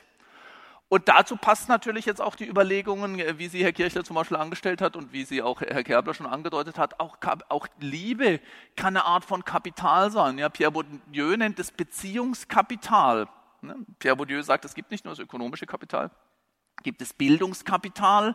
Man setzt Bildung ein, um mehr Bildung zu erreichen, weil auch Bildung sowas wie Weltreichweite erschließt. Ja, wenn ich Englisch kann, erschließt sich mir eine ganz neue Welt. Ich kann mit Menschen reden, ich habe neue Möglichkeiten. Wenn ich Klavier spielen kann oder Noten lesen kann, erschließt sich mir die Welt der musikalischen Künste und so weiter. Also auch ähm, äh, Kultur oder also Kultur muss als Kapital immer wieder investiert, vermehrt werden. Und dann gibt es ganz wichtig das soziale Kapital. Leute, die man kennt, die man, die, die man gegebenenfalls anzapfen kann, die man einsetzen kann. Ja, wenn die Tochter oder der Sohn Schwierigkeiten beim Abitur hat, ist halt cool, wenn der Vater oder die Mutter mit dem Lehrer Golf spielen gehen. Dann, kann, dann lässt sich da schon was machen. Ja. Ähnlich ist es beim Richter oder anderswo. Das nennt man soziales Kapital. Ja. Und in diesem Sinne reden wir ja auch davon, eine gute Partie zu machen. Ne? Liebe ist, das weiß man in Österreich auch sozusagen aus der dynastischen Logik, äh, Liebe, äh, Liebe ist, ein, ähm, ist eine Möglichkeit, äh, sein Sozialkapital zu erweitern und darüber auch noch ökonomische Quellen zu erschließen und übrigens auch symbolisches Kapital, ja, mit wem man gesehen wird. Supertramp haben davon gesungen schon in den 70ern.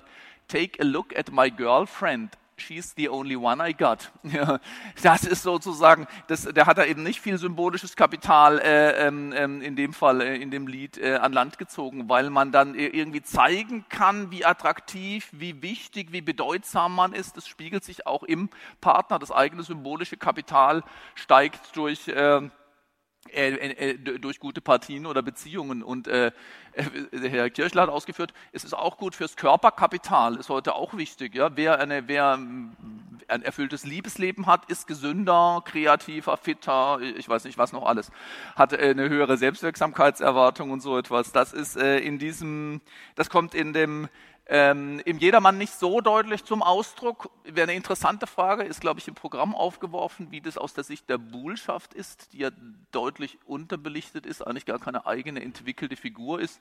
Aber für sie ist natürlich der Jedermann tendenziell auch eine gute Partie. Ja, das ist ähm, in, in, asymmetrischen Verhältnissen, wie sie damals herrschen, natürlich äh, gerade auch für Frauen wichtig, weil sie sozusagen ihre Investition ähm, äh, da auch eine Investition in Sozialkapital ist. Okay, ähm, ich, ich glaube, ich, ich muss an der Stelle jetzt da nicht weiter drüber reden. Wir können das auch nachher nochmal diskutieren, dass das die zweite Form von, von Beziehung ist. Die sind ja nicht gleich. Ja, Lustquelle ist das eine. Gut, Menschen haben, fühlen sich zueinander hingezogen. Ähm, das andere ist diese Kapitalüberlegung. Und der Witz ist übrigens, da, da werden wir erstmal sehen, die stehen gegeneinander. Ja, vielleicht äh, liebe ich eigentlich Person A, aber Person B ist die bessere Partie und was aber Ilus deutlich macht und viele andere, und da ist die Psychologie natürlich dann sehr interessant, sie sagt, nein, das funktioniert nicht so. Weil jeder schwören würde, dass er sich nur von seinen Gefühlen, von der wirklich tiefen Liebe leiten lässt. Aber der Witz ist, dass man mit soziologischen Mitteln sehr gut zeigen kann, dass unsere Empfindung oder unsere, unser Gefühl dafür, wer attraktiv für uns ist, wer gut zu uns passt, mit wem wir uns wirklich verstehen, ganz schön stark von Kapitalüberlegungen oder von Kapital. Ich weiß gar nicht, weil bei Ihnen habe ich Kalkül gelesen. Ich würde sagen, natürlich, äh, ich meine, wir kalkulieren das nicht durch. Na, das, ist ein, das ist sozusagen ein fast, das ist eine, ähm, eine intuitive Wahrnehmung. Ja, wir finden uns hingezogen zu jemand, der uns entsprechende Kapital, äh, ähm, äh, eine Kapitalanlage zu sein scheint. Ja, Menschen schwören immer, dass das bei ihnen nicht der Fall ist, aber die Soziologie zeigt, dass wir sehr hoch die Tendenz haben, die attraktiv zu finden, die sozusagen für uns gerade noch erreichbar sind. Ja, wenn ich sowieso nicht kriegen kann, den finde ich auch nicht cool. Das geht. Das ist übrigens auch beim Essen und Trinken so. Und, und, und selbst bei Salzburger Festspiele, ach nee, das ist nichts für mich. Ich gehe lieber, ich weiß nicht wohin. Das ist, das ist, das, das hängt bei Bourdieu hat da in seinen feinen Unterschieden sehr schön herausgearbeitet, wie sich solche Dinge verstärken. Ja, man findet sich hingezogen genau zu denen, die eine interessante Kapitalanlage sind, ökonomisch, kulturell, sozial, aber ähm, äh, auch nicht über die eigenen Verhältnisse hinausgehen. Und so funktionieren Tinder und diese anderen Parship-Modelle. Und was man dann findet, und das zeigt die Soziologie, ist, dass wir eine massive Neigung zur Homogamie haben. Ja, das, ist, äh, das bedeutet, äh, Menschen äh, heiraten oder bilden Partnerschaften in ähnlichen ähm, ökonomischen Lagen. Ne? Äh, da, da findet sich geradezu eine Schließung statt. Das heißt, das Interessante ist, dass die, das Kalkül in Anführungszeichen durch die Triebseite, durch die Triebdimension wirkt. Ja, unsere Lust sozusagen steigt mit der Aussicht auf die Kapitalanlage und dann wird es ganz düster und dann, äh, dann möchte ich am liebsten wieder nach Hause fahren und dann habe ich gesucht, ob da vielleicht im Jedermann es doch noch Hoffnung gibt, dass es eine andere Form von Beziehung geben kann. Und die findet man dann tatsächlich auch. Ich muss übrigens äh, noch dazu sagen, was ich auch interessant fand bei dem Jedermann ist, äh, äh auch das hat Herr Kirchler schon angedeutet, ähm, wenn, wenn das das gesamte Beziehungsmodell ausmacht. Ja, man, man ist eigentlich immer nur bei sich selber. Was könnte mir denn was bringen? Entweder worauf habe ich gerade Lust oder Bock oder was ist eine gute Partie? Na, das sind irgendwie die beiden Kalküle, die man zunächst mal beim Jedermann findet, oder die beiden Orientierungen, die beiden Weltbeziehungen. Das kann ganz schnell in Depression umschlagen. Ja, Melancholie ist der Begriff, der im Jedermann verwendet wird, aber tatsächlich äh, äh, lässt sich zeigen, dass das häufig früher oder auch Akedia, Seelenlähmung, Melancholia waren eigentlich Vorläufer von dem, was wir heute Burnout nennen. Ja, da braucht man sich nicht wundern, wenn man in den Burnout fällt, weil dann irgendwie alles gleich erscheint. Ja, alles hat schon Simmel gesagt. Der Neurasthenie war übrigens um die Jahrhundertwende äh, eigentlich in der Zeit, in der ja hier auch dann die ersten ähm, die erste Jedermann-Aufführung stattfand. Ähm, Neurasthenie war ein großes Problem und das hatte sehr viele Ähnlichkeit mit dem, was wir heute Burnout nennen. Du bist ständig beschäftigt mit der Kapitalanlage, mit der Investition. Du investierst sogar Gefühle, Leidenschaft, alles mögliche andere. Aber eigentlich bist du immer nur bei, dich, bei dir selber und der liebe Gott sagt es hier schon in der Einleitung. Mit dem, äh, es ist interessant, es gibt ganz viele Metaphern, die darauf hinweisen, ihr Herz verhärtet böslich. Ja, äh, das ist sozusagen äh, äh, das Problem, was der liebe Gott sagt. Die Menschen da unten sind böslich verhärtet, das führt zu verstocktem Blut, wie die Leute dann spekulieren, als dem jedermann bang ums Herz wird, als er den Tod läuten hört. Und dieses äh, verstockte Blut, diese, diese Bänglichkeit ist äh, sozusagen ist eine, ist eine Form der Weltbeziehung, in der uns nichts wirklich berührt. Und da gibt es nämlich noch eine andere Dimension der Liebe, die im Jedermann ins Spiel kommt, aber eben nicht als partnerschaftliche Liebe oder als intime Liebe, sondern als göttliche Liebe, ja, als die Liebe zu Gott, durch Gott, von Gott. Das ist halt auch das mittelalterliche äh, sozusagen Erbe in dem Stück oder die mittelalterliche oder die, die christliche Dimension die man aber auf Liebe durchaus äh, übertragen kann, weil da gibt es diese eine Stelle, die muss ich Ihnen vorlesen. Da habe ich übrigens festgestellt, man kann den jedermann ganz schlecht lesen. Ich würde den ungern spielen wollen, weil die, weil die, weil die Sprache echt schwierig ist. also der, ähm, Nein, ich sage jetzt nichts weiter zum Stil. ja, eigentlich war ich überrascht, wie viele Knüttelverse und überhaupt nicht. Naja, egal.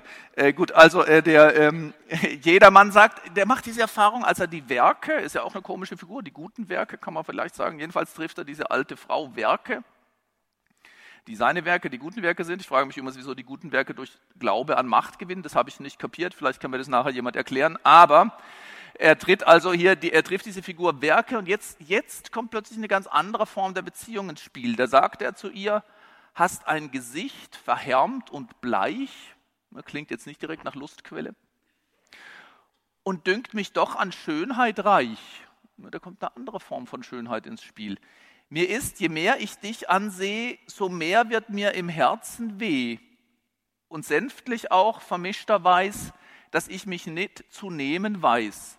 Mir ist, könnt deiner Augen Schein durch meine Augen dringen ein. Ein, großer Heil, ein großes Heil und Segen dann geschehen an einem armen Mann. Doch weiß ich, dies ist nun versäumt und jetzt ist alles nur wie geträumt. Warum finde ich die Stelle interessant?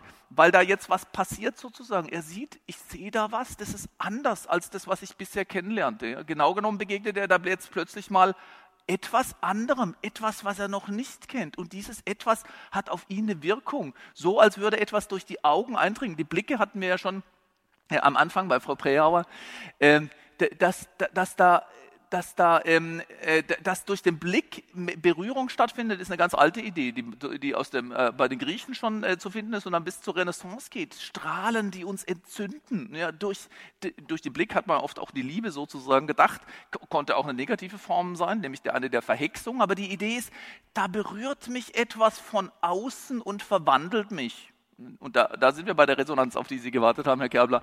Das ist für mich der Kern einer Resonanzbeziehung und die ist eben anders als das Kalkül. Das hat mit Kalkül gar nichts zu tun, weil ich gar nicht wissen kann. Da kommt Unverfügbarkeit ins Spiel. Ich kann das nicht bei Parship oder Tinder oder wie diese ganzen blöden äh, äh, äh, Apps heißen sozusagen erkennen, welche Augen mich berühren werden, wenn ich nur offen bin, mich berühren zu lassen. Natürlich steckt dahinter eine christliche Idee. Gottes Gnade ist so. Ja?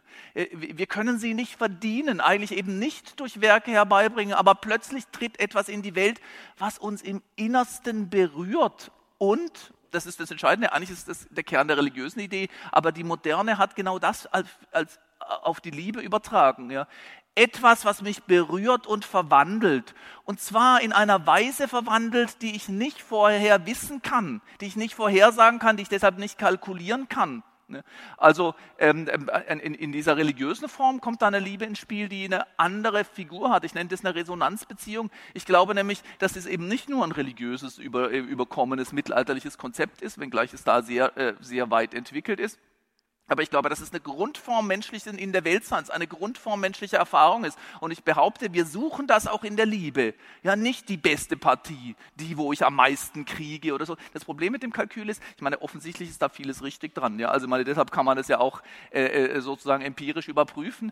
Aber ich glaube, die, die, die Rational Choice äh, Psychologie, um die mal so zu nennen, geht immer davon aus, dass das Subjekt schon feststeht. Ich kann Kosten und Nutzen genau bestimmen.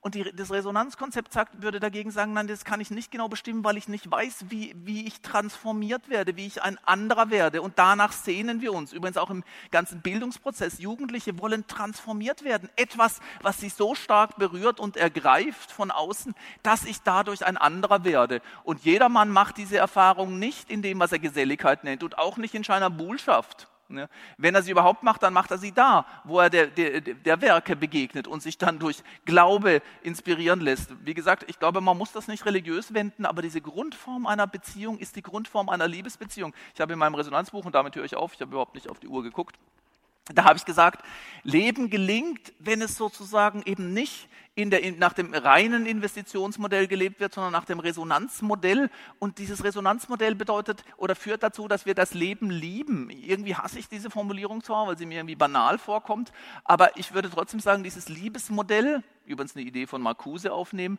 muss nicht nur auf Intimbeziehungen gedacht werden, ja, sondern ich lasse mich auf etwas ein, auf eine Diskussion bei den Salzburger Festspielen, so dass es mich wirklich berührt, dass es mich existenziell angeht und dass ich höre und antworte. Ja. Äh, ich, ich begegne einem anderen Gedanken oder in dem Fall einer anderen Person und ich weiß nicht, wo uns das hinführt. Ne, wir hatten das schon äh, vorhin auch schon gehört. Die, die, die, die sozusagen die Beziehung, die Liebe ist dazwischen. Die ist nicht, ich habe was und ich gebe was und du hast was und du gibst was, sondern zwischen uns entsteht etwas, das eine Art von Eigendynamik entwickelt, bei der wir noch nicht wissen, wo sie uns hinführt, die aber eine transformative Qualität hat. Und weil sie als solches unverfügbar ist, ich kann nicht sagen, wann ich mich verliebe. Das ist ja das Schöne an der Liebe. Ich kann schön durchrechnen, in wen ich mich eigentlich, wer, wer die beste Partie wäre. Ja, aber ich kann nicht wirklich erzwingen, dass ich diese Person dann liebe im Sinne einer Resonanzbeziehung, noch nicht mal im Sinne einer Lustquelle. Und ich kann auch nicht sagen, wohin uns das dann führt, was das mit meinem Kalkül und meiner Person macht. Und deshalb lässt sich Liebe nicht einfach durchkalkulieren. Und ich hoffe, das ist genügend Stoff jetzt, um auch noch ein bisschen darüber zu diskutieren. Vielen Dank, dass Sie so lange zugehört haben. Äh, für mich war einfach spannend, äh, was ähm, ist gesagt worden und was ist weggelassen worden. Nämlich, äh, weil äh, ich mir denke, äh, anknüpfend an die letzten zwei, drei Minuten von Ihnen, Herr Rosa, ähm, diese wirkliche Veränderung, die da festgestellt wurde in der Art und Weise der Liebesbeziehungen innerhalb von 100 Jahren, dass die, der Individualismus, die Selbstbestimmung, die Autonomie äh, viel stärker geworden ist und man immer wieder, äh, Illus, äh, andere, äh, kommt man immer wieder an den Punkt, äh, die Liebe und die, der Wunsch nach persönlicher Freiheit sind zwei Kontrahenten. Mhm. Die Leute lassen sich nicht mehr auf diese spannende, äh, weil ich mir denke, wenn ich einen Fragebogen äh, von einer äh, Online-Plattform ausfülle, das kann nie sozusagen die Überraschung ersetzen, die ich mir bei einer, bei einer Begegnung erlebe. Ist, ist das etwas, was ähm, äh, auch in Ihrer Wahrnehmung, Frau Preauer, äh, dass, dass wir das Risiko minimieren wollen und deshalb sozusagen was Beziehung angeht und überhaupt sich to fall in love. Ich finde das wirklich einen guten, äh, einen guten äh, Satz, äh, der die Situation beschreibt, dass sich die Leute gar nicht in die Liebe hineinfallen lassen, sondern das Kalkül, der Anteil stärker geworden ist und die romantische Liebe gar nicht mehr, mehr so groß ist, die man sucht. Ich glaube, ich äh, muss vielleicht, ich weiß nicht, ob die Herren äh, eine Dating-Plattform benutzt haben oder mal versucht haben. Es ist ja eigentlich äh, im Grunde nicht etwas, was dann die, äh, das Aufeinandertreffen ersetzt, sondern es ist nur, als würden Sie das Telefonbuch Buch durchblättern und äh, dann auf einen Namen stoßen. Sie können ja auch von einem Foto oder einem verschwommenen Foto nicht äh, de, den finanziellen Mehrwert oder die Umstände, Sie können nicht einmal ablesen, äh, meistens wie jemand heißt, wie alt er ist und so weiter. Man weiß ja eigentlich nichts. Äh, ich glaube, dass eben diese digitalen Tools das überhaupt nicht ersetzen. Und ich denke, unter Ihnen waren sicher einige dabei, die das schon versucht haben. Sie werden das bestätigen. Das erste Aufeinandertreffen zwischen zwei Menschen ist immer das erste Aufeinandertreffen. Und äh, ich kann beruhigen und wir können äh, wenig kulturkritisch fortfahren und sagen, dass die Liebe ist trotzdem im Leben eines Menschen ein Ereignis, das äh, in dem Sinne dann auch nicht kalkulierbar ist, mhm. indem man vielleicht die Zugänge anders hat, digitale Zugänge und keine analogen Zugänge. Was ist denn für Sie Liebe? Große Frage. Die Liebe ist äh, laut meinem Text vielleicht ein Garten, äh, der eingehegt ist, aber der auch eine Gartentür hat, wo man raus und reingehen kann. Und ähm, ich glaube, dass das, was die literarischen Texte erzählen, dass das gar nicht, das ist immer, was zwischen zwei Personen stattfindet, sondern dass es auch dieser Abdruck am Boden ist, ähm, der etwas erzählt, was passiert ist und auch vielleicht einen Ausblick gibt oder etwas, was man darüber sagen kann, ist manchmal gar nicht das, was zwischen zwei direkt stattfindet. Ich meine, äh, vielleicht haben Sie, Herr Rosa, darauf ja auch ein wenig angespielt, ähm, dass es quasi nicht zwei, wie zwei physische Objekte sind, die dann so vermischt werden wie in einer, weiß nicht, in einer Salatschüssel, ähm, sondern irgendwas, was ist wie das äh, gebrochene Gras und die Blumen. Das ist zwar auch eine Metapher, aber ich behelfe mir mit Metaphern, deswegen bin ich Schriftstellerin. Äh, ich habe in der Lektüre äh, Ihres äh, letzten Buches, also nein, ich hoffe es ist nicht das letzte, äh, Ihres jüngsten Buches einen, ein wunderbares Hegel-Zitat zum Thema passend gefunden, nämlich Liebe ist im anderen ganz bei sich selbst sein. Mhm. Also es ist, äh, mir ist nichts Gescheiteres eingefallen. Ich finde das großartig. Was ist für Sie Liebe? Ja, also, ich, da, also das Hegel-Zitat finde ich irgendwie auch, äh, auch cool, weil ich würde halt wirklich sagen, Liebe ist, eigentlich würde, will ich inzwischen sagen, es ist der ideale mediopassive Zustand, bei dem man nämlich, also Sie hatten ja von dem Geben und Nehmen gesprochen, und also mir leuchtet das ein, vielleicht weil ich ein Mann bin, die, die Idee, dass eigentlich die Liebe dort am intensivsten ist, wo man bereit ist, sich ganz hinzugeben. Ich meine, so wird es ja auch oft beschrieben. Ja? Also nicht, wo ich alles habe, sondern wo wo ich eigentlich restlos, man könnte sagen, wo man sich dem anderen restlos opfern will, aber natürlich hat man gerade dadurch etwas. Und, und deshalb will ich sagen, Liebe ist für mich Liebe ist für, also ich, ich, denke im Moment darüber nach und will vielleicht mal ein neues Buch darüber schreiben sozusagen. Und das hängt mit Ihrer ersten Frage an, an Frau Preauer zusammen, mit der Autonomie. Ähm, wir wollen eigentlich, ich, ich, glaube, wir wollen sozusagen tatsächlich immer autonom sein und damit die, das Tätertum steigern. Ich will alles unter Kontrolle haben, Dinge verfügbar machen und so. Aber in Wahrheit die Momente der Liebe übrigens nicht nur in den Intimbeziehungen. Ja, man kann sich auch in Musik verlieben oder in eine Landschaft und dann sagen wir, da konnte ich nicht mehr anders. Ja, ich hatte zwar vor, das und das zu tun, aber ich war so überwältigt. Ja, diese Erfahrung des Überwältigtwerden, also Autonomie zu verlieren, eigentlich die Erfahrung des kompletten Kontrollverlusts, ist doch eigentlich die schönste. Ja, also da ist eine Macht, eine Kraft, die ist so stark, dass alles, was ich bisher wollte und dachte und hatte, geradezu insignifikant wird. Und deshalb würde ich sagen, Liebe ist, aber trotzdem ist natürlich nicht so, es darf nicht überwältigt werden, wie wenn ich äh, gefoltert werde oder so, oder bin ich auch ohnmächtig, und aber das ist falsch. Ja. Und deshalb ist es ein, es ist diesen, es ist das, wo das Aktive und das Passive sozusagen sich in einem Dazwischen so treffen, dass ich gar nicht mehr sagen kann, ob ich jetzt handle oder ob ich gehandelt werde. Also dieses zwei Seiten, die zu einer werden, ist, glaube ich, schon ein gutes ja. Bild. Herr Kirchler? Ja, ähm, ich habe eigentlich zwei Antworten. Zum einen müsste ich mich ja, um Ihre Frage zu beantworten, des Verstandes bemühen.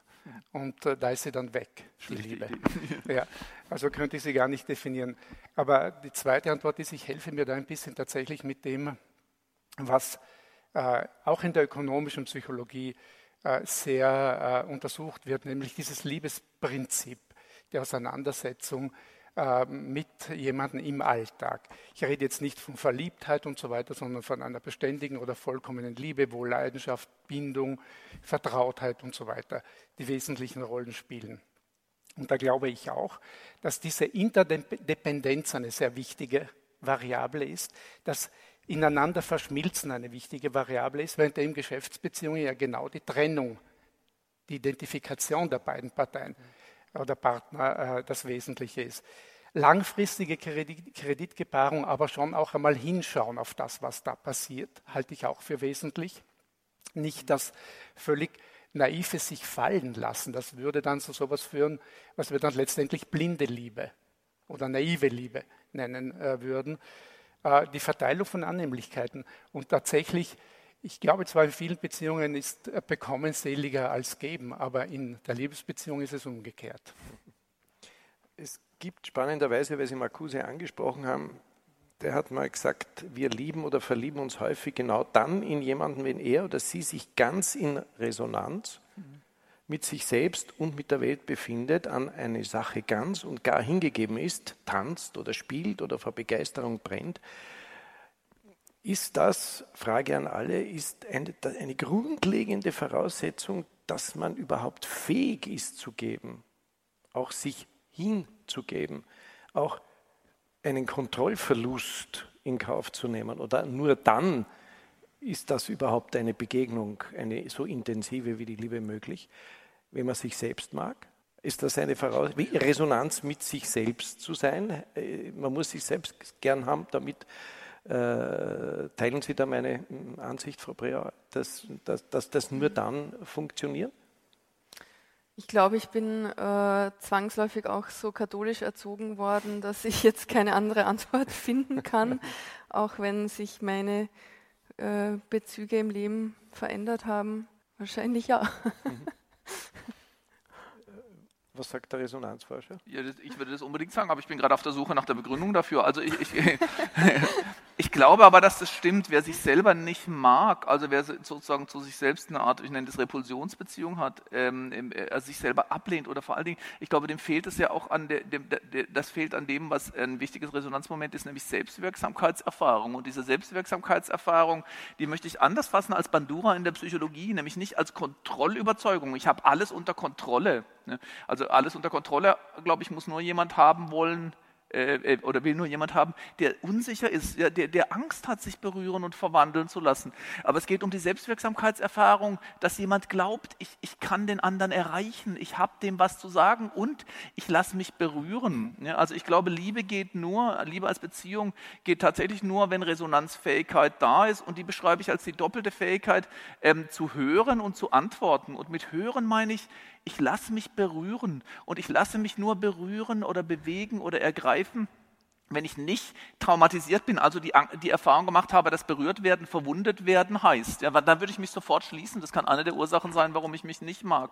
Und, und Antworten sozusagen ist dann die, ist das Selbstvertrauen, dass ich auch auf den anderen eingehen kann, dass ich dem etwas zu sagen habe, dass ich es schaffen kann, diese Verbindung herzustellen. Und ich glaube wirklich, dass ein Problem, was Menschen haben, ich weiß nicht, ob, wir es zunehmend in der Gesellschaft haben, es ist schon so, dass man immer mit Kulturkritik ist man ganz schnell bei der Hand und oft stimmt es auch nicht. Aber auf jeden Fall glaube ich, dass ein, ein, das Problem auf beiden Seiten sein kann, wenn Menschen nicht mehr sich verlieben, übrigens nicht in Menschen verlieben oder in andere Dinge, dass es dann an der Fähigkeit fehlt, mit Fähigkeit meine ich nicht, die, die, die soll sich mehr anstrengen, sondern an den psychischen Voraussetzungen, sich wirklich berühren und bewegen zu lassen, aber vor allen Dingen auch an, der, an dem Vertrauen, dass ich antworten kann, dass ich meine eigene Stimme entfalten kann und dass die Verwandlung, die daraus hervorgeht, nicht wehtut. Also so wie ich sozusagen Resonanzfähigkeit beschreibe, würde ich sagen, sich selber akzeptieren ist eine Voraussetzung dafür. Mhm.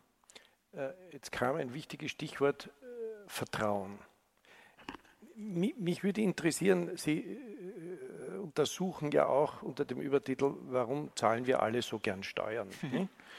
Äh, also da denke ich mir, ist doch ein Eckbaustein das Vertrauen, dass mit dem Geld, das ich da dem Staat überlasse, um verschiedene Tätigkeiten durchführen zu können, dass äh, das ein solides Ding ist.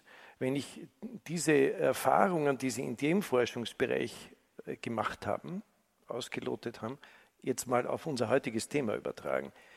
Wie, wie groß ist der Eckstein dieser, äh, soll ich sagen, dieser Basis der Beziehung, Vertrauen? Wie groß muss der sein? Ähm, äh, welche, welche Parameter müssen halten, damit man nicht in diese Buchhaltermentalität verfällt, anzufangen, äh, nicht nur ab und zu nachzuschauen, sondern auch mhm. tatsächlich zu kontrollieren.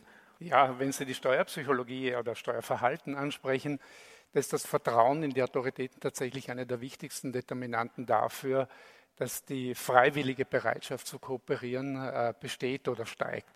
Aber in dem Fall reden wir von einem rationalen Vertrauen, also schon einem Vertrauen, das basiert auf, auf äh, Erfahrungen und Überlegungen äh, und wo man also auch natürlich verletzbar ist, aber weiß, also bisher ist eigentlich alles gut gegangen, hat man mich äh, so behandelt, so professionell gearbeitet, dass Steuer, die Steuerbeiträge gut eingesetzt sind.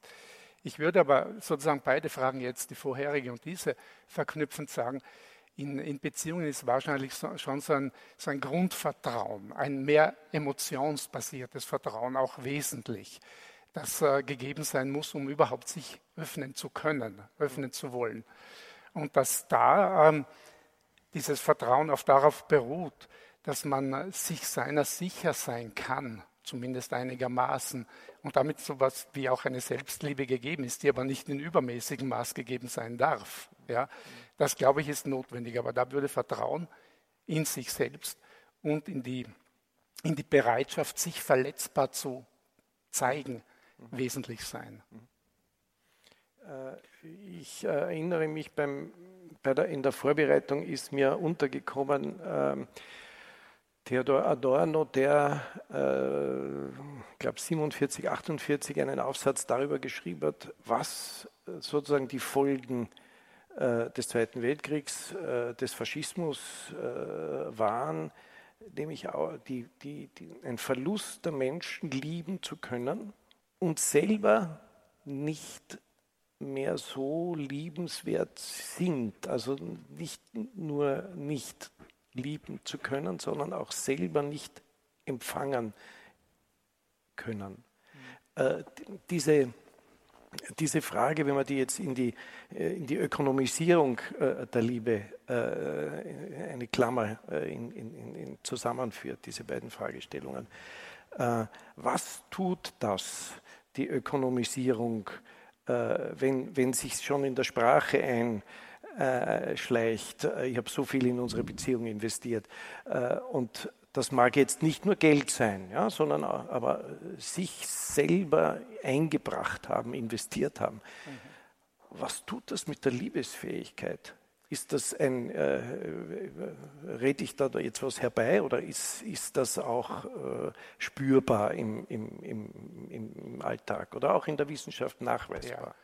Naja, ich weiß nicht, ob auf die Liebesfähigkeit sich das sehr auswirkt, aber die Betonung von Materiellem äh, erinnert mich an, an, einige Studien, die eine Kollegin Kathleen Woos durchgeführt hat, in denen sie äh, untersucht, was passiert, wenn man Menschen mit Geld konfrontiert, mit materiellem, das wir ja sehr hoch schätzen.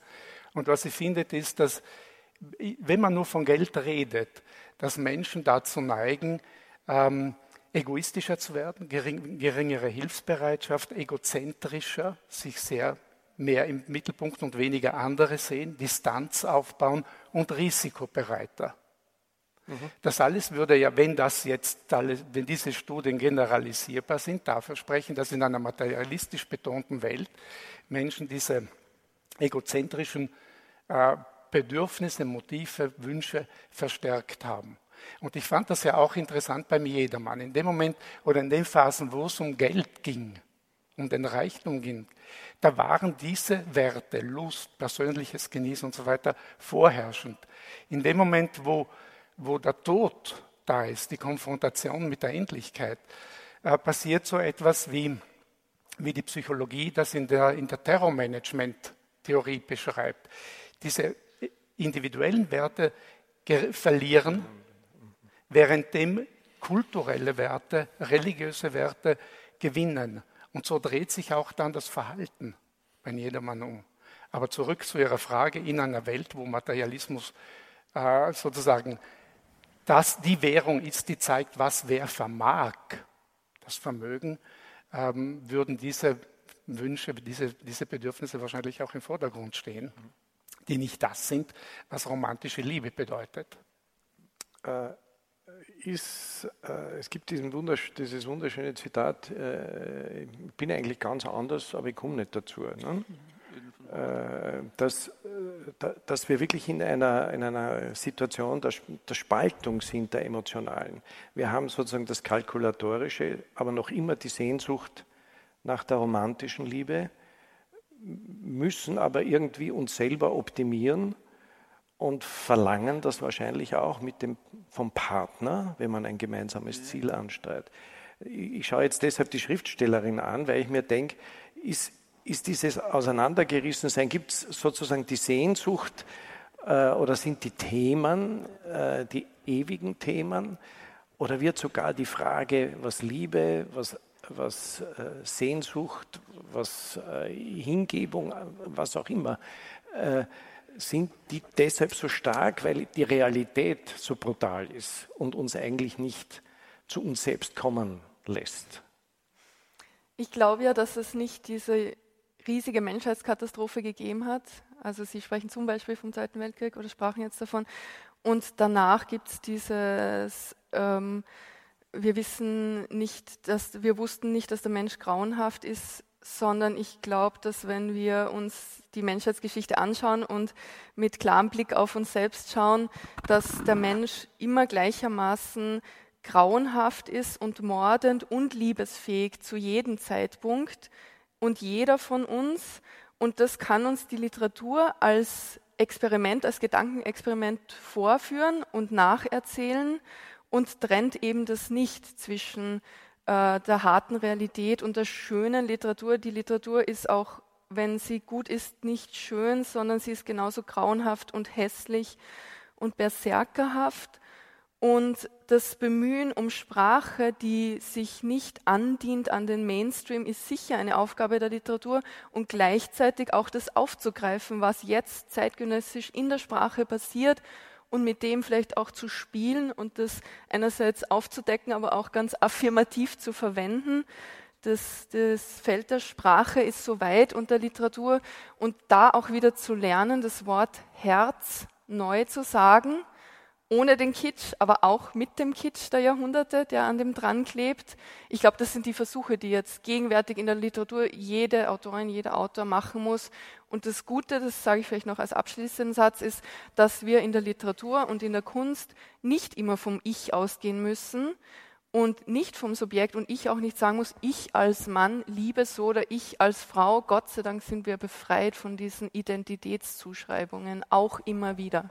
Gibt es ein Buch, das Sie, ich weiß nicht, schon fünfmal gelesen haben, das zum Thema heute passt, wo Sie sagen, das muss man gelesen haben, weil da, da, ist, eine, da ist eine Darstellung aus so unterschiedlichen Gefühlslagen oder Perspektiven, dass man auch, dass Literatur im guten Wortsinn eine Herzensbildung ist?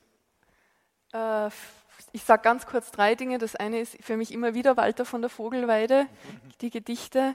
Dann Ingeborg Bachmann, die ich heute ganz kurz anklingen ließ in diesem Dreh dich nicht um. Und äh, ich muss das auch sagen, weil ich im Theaterstück war. Ich bin nämlich eine, eine Handke-Leserin und ich finde im Handke immer wieder was sprachlich, was mich erfrischt. Hey, it's Ryan Reynolds and I'm here with Keith, co-star of my upcoming film If, only in theaters May 17th. Do you want to tell people the big news? All right, I'll do it. Sign up now and you'll get unlimited for $15 a month in six months of Paramount Plus Essential Plan on us. Mintmobile.com slash switch. Upfront payment of $45 equivalent to $15 per month. Unlimited over 40 gigabytes per month. Face lower speeds. Videos at 480p. Active Mint customers by 531.24 get six months of Paramount Plus Essential Plan. Auto renews after six months. Offer ends May 31st, 2024. Separate Paramount Plus registration required. Terms and conditions apply if rated PG. die Wollten Sie ja, bitte? Mich, wenn ich mich einmischen darf, weil das brennt mir noch auf der Seele sozusagen die Frage mit der, weil ich fand beide Überlegungen eigentlich interessant. Also Sie sagten irgendwie, Menschen sind vielleicht eigentlich immer schon so gewesen, wie sie immer waren. Das ist so ein, das ist eigentlich ein Streit, den wir an der Uni immer ausführen. Also ändern sich Dinge historisch grundlegend oder ist es eigentlich immer nur das Gleiche in einer anderer Gestalt? Und ich, ich, ich, also ich würde dazu tendieren zu sagen, ich glaube schon, dass wir so Grundanlagen haben, die vielleicht eigentlich gleich sind, aber natürlich spielt Kultur und kulturelle Kontexte eine Rolle, dass mal die eine, mal die andere Seite stärker betont wird und die Mischung sozusagen sich ändert. Und, und da hätte ich den, da hatte ich schon den Eindruck, dass es natürlich in der Romantik, das ist ja auch Ilus Thema, wenngleich sie sich daran äh, immer abarbeitet, also die Romantik besteht eigentlich daraus, dass sie versucht, eine Gegenidee zu formulieren, gegen ökonomisches Kalkül, ja, also da, da, in der Kunst und in der Liebe. Das macht sie immer wieder und penetrant und vielleicht auch mit Selbsttäuschungen gesehen.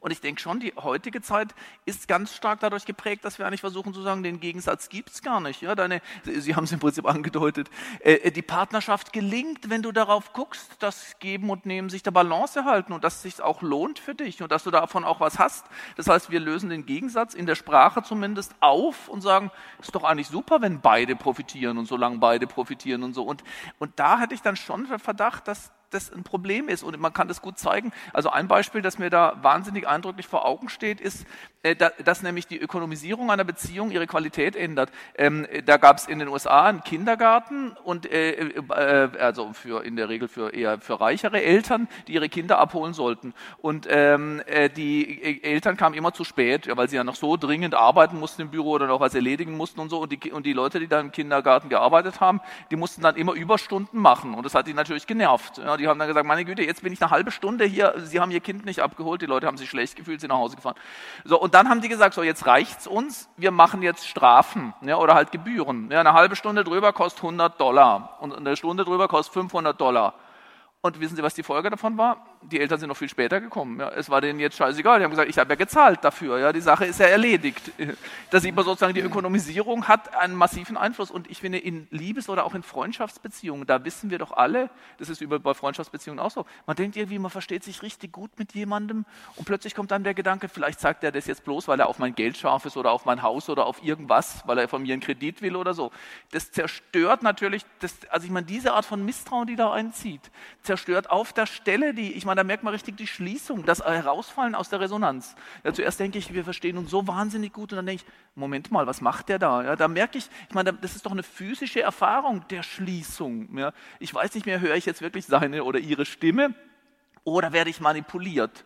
Und deshalb finde ich diese, dieses, also das ökonomische Kalkül und dieses sich einlassen auf eine Resonanzbeziehung sind schon konträre Logiken. Und der Versuch, der gesellschaftliche Versuch, das eine mit dem anderen sozusagen zu fusionieren, scheint mir folgenreich und problematisch. Jetzt, ist, wenn ich jetzt die Frage nicht stelle, ärgere ich mich den ganzen Tag danach. Äh, die, die, äh, der Punkt, äh, das, was Sie da jetzt erzählt haben über den Freund, der vielleicht eigentlich auf mein Geld schaut, ähm, wann in einer Beziehung, wann entsteht dieser Knacks? Äh, Gibt es sozusagen eine Früherkennung? Wenn man, wenn man die, wenn man die äh, ja, damit man was aus Lebenshilfe mit nach Hause nehmen, äh, die, wann, wann passiert das? Ist es zum Beispiel, wenn äh, Tit for Tat, also gebe nur was, wenn ich sozusagen unmittelbar was zurückbekomme. Am Anfang der Beziehung wird ja sozusagen gegeben, gegeben, gegeben, gegeben und da denkt man nicht an den Return on Investment. Aber wenn es dann soweit ist, dass man eigentlich nur mehr was selber bereit ist zu geben, wenn da vorher was eingezahlt worden ist. Also der Wurlitzer, nicht? Äh, einen Euro einwerfen, dann spiele ich. Ja, also gibt es so einen Hinweis im Verhalten? Ja, ja, ich erzähle ihn. Ich glaube die Ergebnisse der Studie nicht ganz selbst und hätte gerne wesentlich mehr Studien dazu gesehen. Ja. Also äh, Fromm würde ja sagen, in dem Moment, wo äh, das Kalkül einsetzt, ist die Beziehung bereits verloren. Diese Psychotherapeuten, die ich äh, erwähnt habe, sagen, es muss kalkuliert werden und ein Austausch gegeben sein und die Wahrheit dürfen Sie sich jetzt dazwischen selbst aussuchen. Aber ich kenne einige, eine, eine Untersuchung, die sich mit Kaufentscheidungen beschäftigt. Kaufentscheidungen waren auch unser Thema vor den Steuern. Übrigens, die Studie ist äh, direkt überleitend in, in das Steuerverhalten äh, mit den Strafen. Äh. Ähm, in dieser Studie wurde untersucht, was Paare kaufen. Und es wurde festgestellt, Paare kaufen verschiedene Dinge. Manche Dinge sind unteilbar und manche sind teilbar. Man kann sich ein Doppelbett kaufen, das 1,80 Meter breit ist. Das ist ein durchgehendes Brett oder zwei Betten, die man äh, sozusagen zusammenstellt. Und die haben herausgefunden, je mehr Güter gekauft werden, die trennbar sind, umso wahrscheinlicher geht die Beziehung in die Brüche. Also wenn Sie wollen, schauen Sie, wie viel Sie daheim haben. Äh, ja, wir haben das letzte Mal schon persönliche Befindlichkeiten am Podium äh, angesprochen. Ich tue das jetzt auch. Immer wieder äh, äh kommt man drauf, wenn man darüber, äh, wenn man gefragt wird, wie lange man schon zusammen ist mit seiner Partnerin, mit seinem Partner. Und man kommt dann über eine Jahreszahl, die über 10 Jahre oder 20 oder gar 40 oder noch länger zusammen ist dann ist einmal kurz still und dann kommt irgendwann, spätestens im Vier-Augen-Gespräch, wie geht das? Äh, ich bin dann immer irritiert. Ich lebe mit sehr vielen Menschen zusammen, die halb, sind, halb so alt sind wie ich, weil wir ein gemeinsames Wohnprojekt mit sehr vielen jungen Menschen gebaut haben in Wien. Und äh, die, die, Erfahrung ist schon, ähm, dass das eine, äh, schon was Besonderes ist. Wann halten Beziehungen Resonanz gefragt? Äh, die, äh, Professor Kirchler auch gefragt äh, und Sie natürlich auch. Ist das, wird, ist, ist das eine angestrebt, erstens, ist es eine angestrebte Geschichte? Oder wird sie nur als, äh, ich weiß nicht, äh, Book of Records, dass man irgendwo hineinschreibt, ist so und so lang verheiratet oder auch verpartnert oder wie immer das so schön heißt. Also, und was macht das aus, dass man zwar vielleicht zwei Betten hat, die man zusammengeschoben hat, aber sie auch nach 20 Jahren noch nicht auseinandergeschoben ja. hat? Ja, also ähm, genau, diese, diese, dieses Beispiel der Betten ist sozusagen ein, ein Hinweis, der den Leuten selbst nicht bewusst war.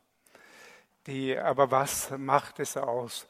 Die, äh, in diesem einen Modell habe ich ja versucht zu sagen, wie die Sozialpsychologen äh, die Beziehungsdauer äh, sehen und wovon sie sie abhängig sehen.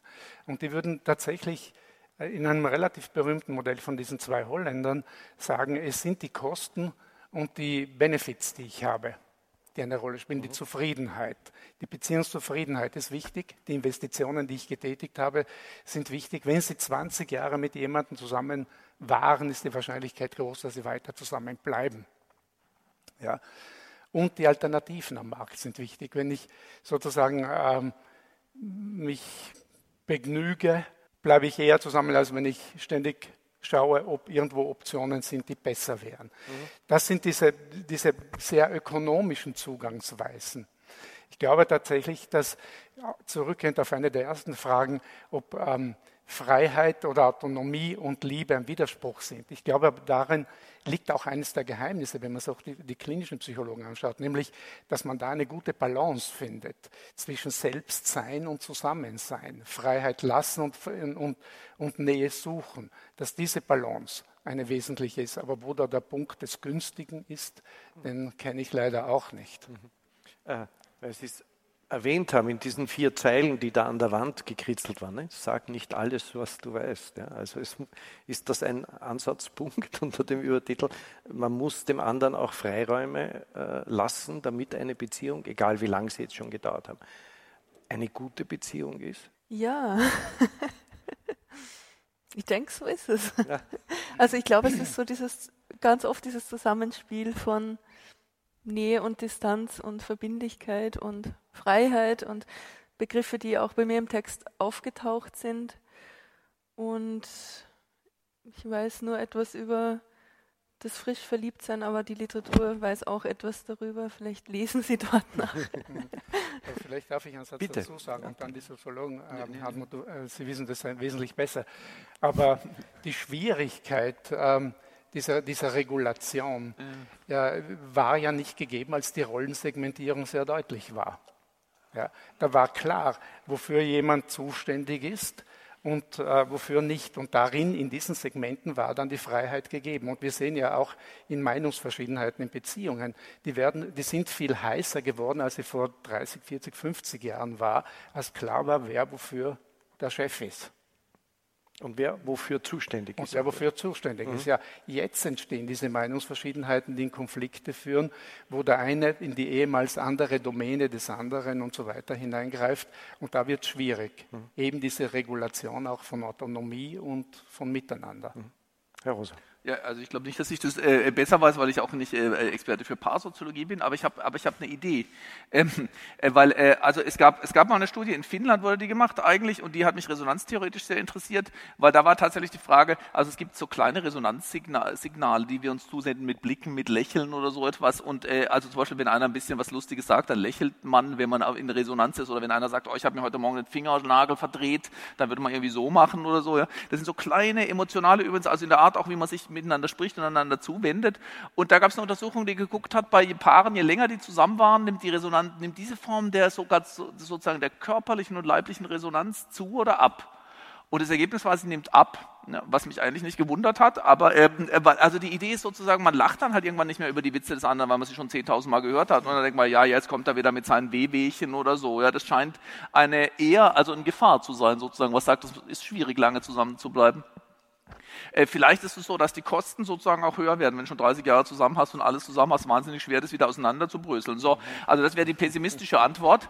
Aber ich glaube, es gibt, es gibt eine, es gibt eine, weil Sie haben gefragt, wie geht das? Und da würde ich eigentlich, da komme ich auf mein Lieblingsbeispiel, was ich in dem Unverfügbarkeitsbuch wie so ein Leitmotiv benutzt habe, weil ich finde, das ist, das ist das gleiche Problem. Da wurde Igor Levy, der deutsch-russische Pianist, der im Moment in aller Munde ist, gefragt, äh, ob er die Mondscheinsonate noch hören oder spielen kann. Und da, und da denkt man nämlich irgendwie, das ist so ähnlich wie bei einer langen Ehe. Die hat er so oft gespielt, ja, dass, er, dass ihm zu den Ohren rauskommt, zu sagen, ja, habe ich jetzt schon tausendmal gehört, jetzt will ich mal was anderes sehen und, und oder hören. Und das sagt er eben nicht. Er sagt, ja, er kann sie eigentlich nicht oft genug spielen. Und zwar deshalb, weil sie jedes Mal anders klingt. Ja, weil sie immer, weil sie, weil sie, eigentlich hat er gesagt, sogar, je länger ich sie spiele, umso mehr entzieht sich da was, da widersetzt sich was. Aber jedes Mal, wenn ich sie spiele, entsteht zwischen mir und ihr was Neues eigentlich.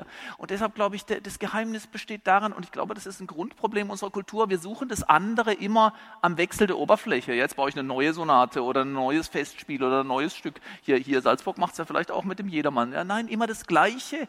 Und in dem immer Gleichen begegnet uns aber das andere. Und deshalb glaube ich, eine, eine Beziehung wird dann lange halten, wenn es gelingt, den anderen sozusagen, wenn ich denke, ich habe den jetzt, ich weiß alles über ihn, ich habe alles, ich weiß alles, ich bin gelangweilt, dann wird sie wahrscheinlich, dann ist sie eigentlich innerlich tot.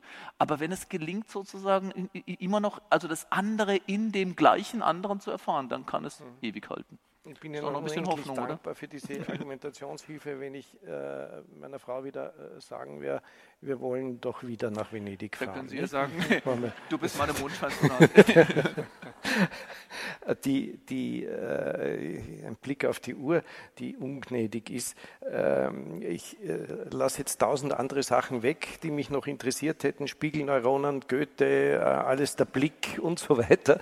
Die, die, die, die äh, Frage zum, äh, zum Schluss äh, wäre an, an, an das Podium, aus meiner Sicht, ähm, wie, ich weiß jetzt nicht, ich, Bernhard Schlink, äh, ein Roman, den ich äh, vor zwei Wochen in der Hand gehabt habe. Liebe ist eine Frage des Willens. Das ist so hängen geblieben. Ja. Äh, wenn ich jetzt unser Gespräch so Revue passieren lassen, den Willen haben wir ganz draußen gelassen und deshalb ist es mir jetzt eingefallen, wie, wie stark ist dieses Moment, äh, ich kann mir das schon, so wie Sie es vorher gesagt haben, Herr Rosa, dass weil man schon so lang äh, zusammen ist, dieses Phänomen kennen wir beim, im Aktienhandel auch. Die Aktie geht hinunter und man verkauft sie nicht und man verkauft sie nicht, weil dann ist es wirklich ein Verlust. Ja.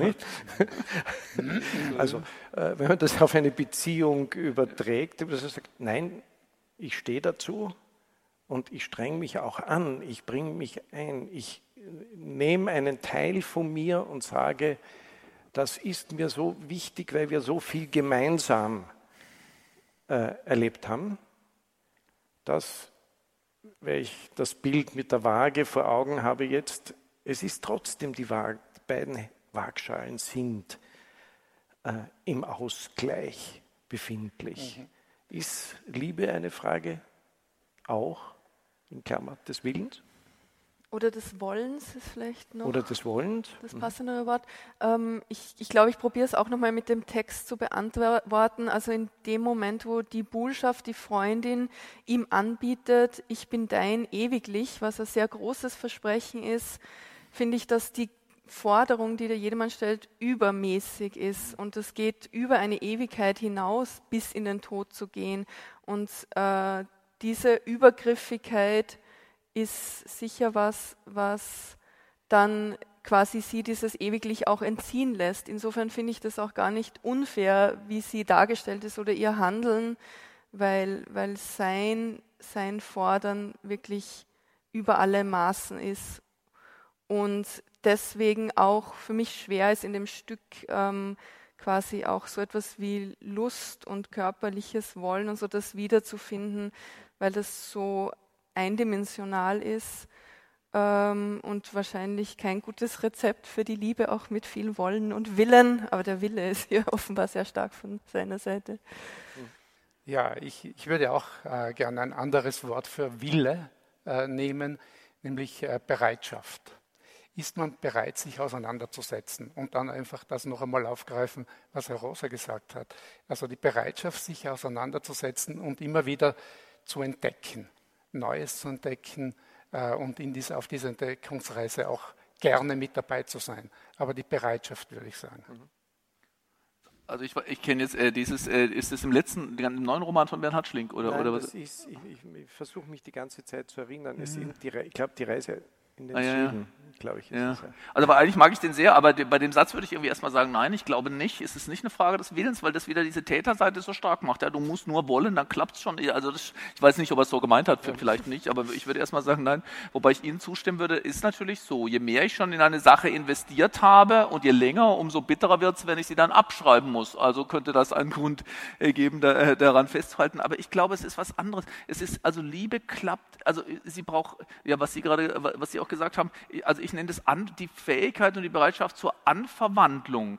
Und irgendwie, weil die Liebe so ein Mysterium ist, neige ich äh, heute dazu, immer auszuweichen auf andere Gebiete. Aber ich finde das interessant. Ich habe versucht, meinen Studenten klarzumachen, den Erstsemestern, da musste ich in, in Jena die, die Rede für die Erstsemester halten und habe denen gesagt, ihr habt jetzt natürlich ein Problem. Es gibt in Deutschland 19.958 akkreditierte Studiengänge. Ne?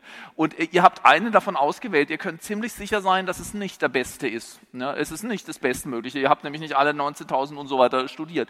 Und jetzt stellen die oft fest, ja, doch nichts Richtige. Ja, ich hatte wirklich das reale Beispiel vor Augen einer Studentin, die äh, in Jena Soziologie studieren wollte weil sie sich für Kriminalsoziologie interessiert hat. Und, da hat, und dann hat sie festgestellt, das machen wir gar nicht. Es gibt kein einziges Seminar zur Kriminalsoziologie. Und da hätte sie sagen können, okay, war ein Mismatch, tschüss dann oder so. Aber was sie gemacht hat ist, und ich, ich glaube, so können eben auch Beziehungen gelingen, ich würde sagen, das war Anverwandlung. Erstens hat sie Resonanz ist Hören und Antworten. Sie hat mal geguckt, was wir machen. Und dann hat sie gesagt, oh, eigentlich diese Geschlechtersoziologie oder diese, was weiß ich, äh, Wirtschaftssoziologie, das kann ja auch interessant sein. Oder die, Sozi äh, die Resonanzsoziologie. Sie hat sich verwandelt. Sie hat sich berühren und verwandeln lassen. Aber sie hat nicht einfach passiv nachgegeben. Ja. Sie hat dann auch gesagt, äh, Herr Dozent, Sie haben doch gesagt, Dürkheim ist wichtig geworden für die Kriminalsoziologie. Kann ich eine Hausarbeit über Kriminalsoziologie über Dürkheim schreiben? Fand ich eine super Idee. Das heißt, sie hat darauf reagiert und daraus etwas gemacht. Und das Dritte war, sie ist zu uns gekommen, hat gesagt, wieso habt ihr seit zehn Jahren kein Seminar zur Kriminalsoziologie? Macht mal eins. Und dann haben wir uns einen Lehrauftrag eingekauft. Ja.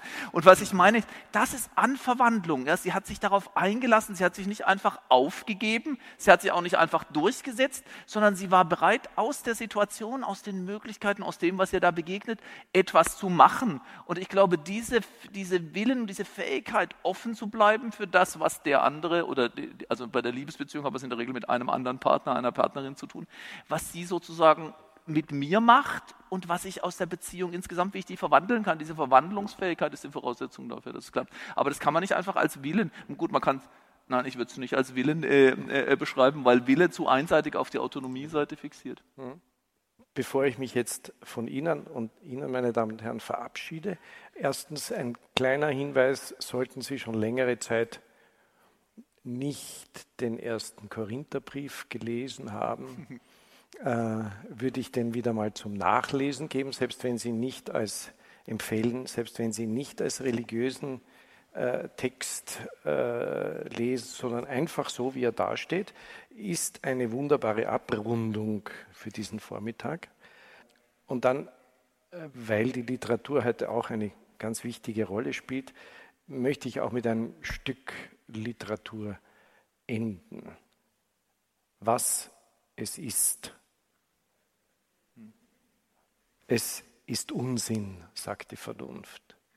Es ist, was es ist, sagt die Liebe. Es ist Unglück, sagt die Berechnung. Es ist nichts als Schmerz, sagt die Angst. Es ist aussichtslos, sagt die Einsicht. Es ist, was es ist, sagt die Liebe. Es ist lächerlich, sagt der Stolz. Es ist leichtsinnig, sagt die Vorsicht. Es ist unmöglich, sagt die Erfahrung. Es ist, was es ist, sagt die Liebe. Erich Fried. Danke für den Vormittag. Danke, Hartmut Rosa. Danke, Herr Kirchler. Und vielen Dank fürs Kommen, Theresa Breauer. Dankeschön. Sie hörten den Journalisten Michael Kerbler im dritten Teil des Symposiums der Salzburger Festspiele, bei dem es um die Liebe ging. Bei den Salzburger Festspielen bedanke ich mich sehr herzlich für die Zusammenarbeit, die es uns ermöglicht, die drei Symposiumstermine online zu stellen. Ich verabschiede mich von allen, die uns auf UKW hören, im Freirad Tirol und auf Radio Agora in Kärnten. Künstlerische Fragen und Lebensfragen jeder Art werden im Falter diskutiert, jede Woche. Ich empfehle daher ein Abonnement des Falter, das man auch im Internet bestellen kann, über die Adresse abo.falter.at. Ursula Winterauer hat die Signation gestaltet, Anna Goldenberg betreut im Falterradio die Technik. Ich verabschiede mich bis zur nächsten Folge.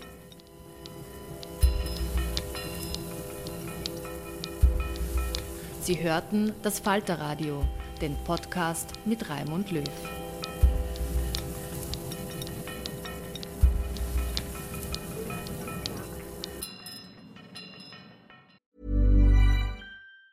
Planning for your next trip? Elevate your travel style with Quince. Quince has all the jet setting essentials you'll want for your next getaway, like European linen, premium luggage options, buttery soft Italian leather bags, and so much more. And it's all priced at 50 to 80% less than similar brands. Plus, Quince only works with factories that use safe and ethical manufacturing practices. Pack your bags with high-quality essentials you'll be wearing for vacations to come with Quince. Go to quince.com slash trip for free shipping and 365-day returns. Imagine the softest sheets you've ever felt. Now imagine them getting even softer over time. That's what you'll feel with Bowl and Branch's organic cotton sheets. In a recent customer survey, 96% replied that Bowl and Branch sheets get softer with every wash. Start getting your best night's sleep in these sheets that get softer and softer for years to come. Try their sheets with a 30-night guarantee. Plus, get 15% off your first order at bowlandbranch.com. Code BUTTERY. Exclusions apply. See site for details.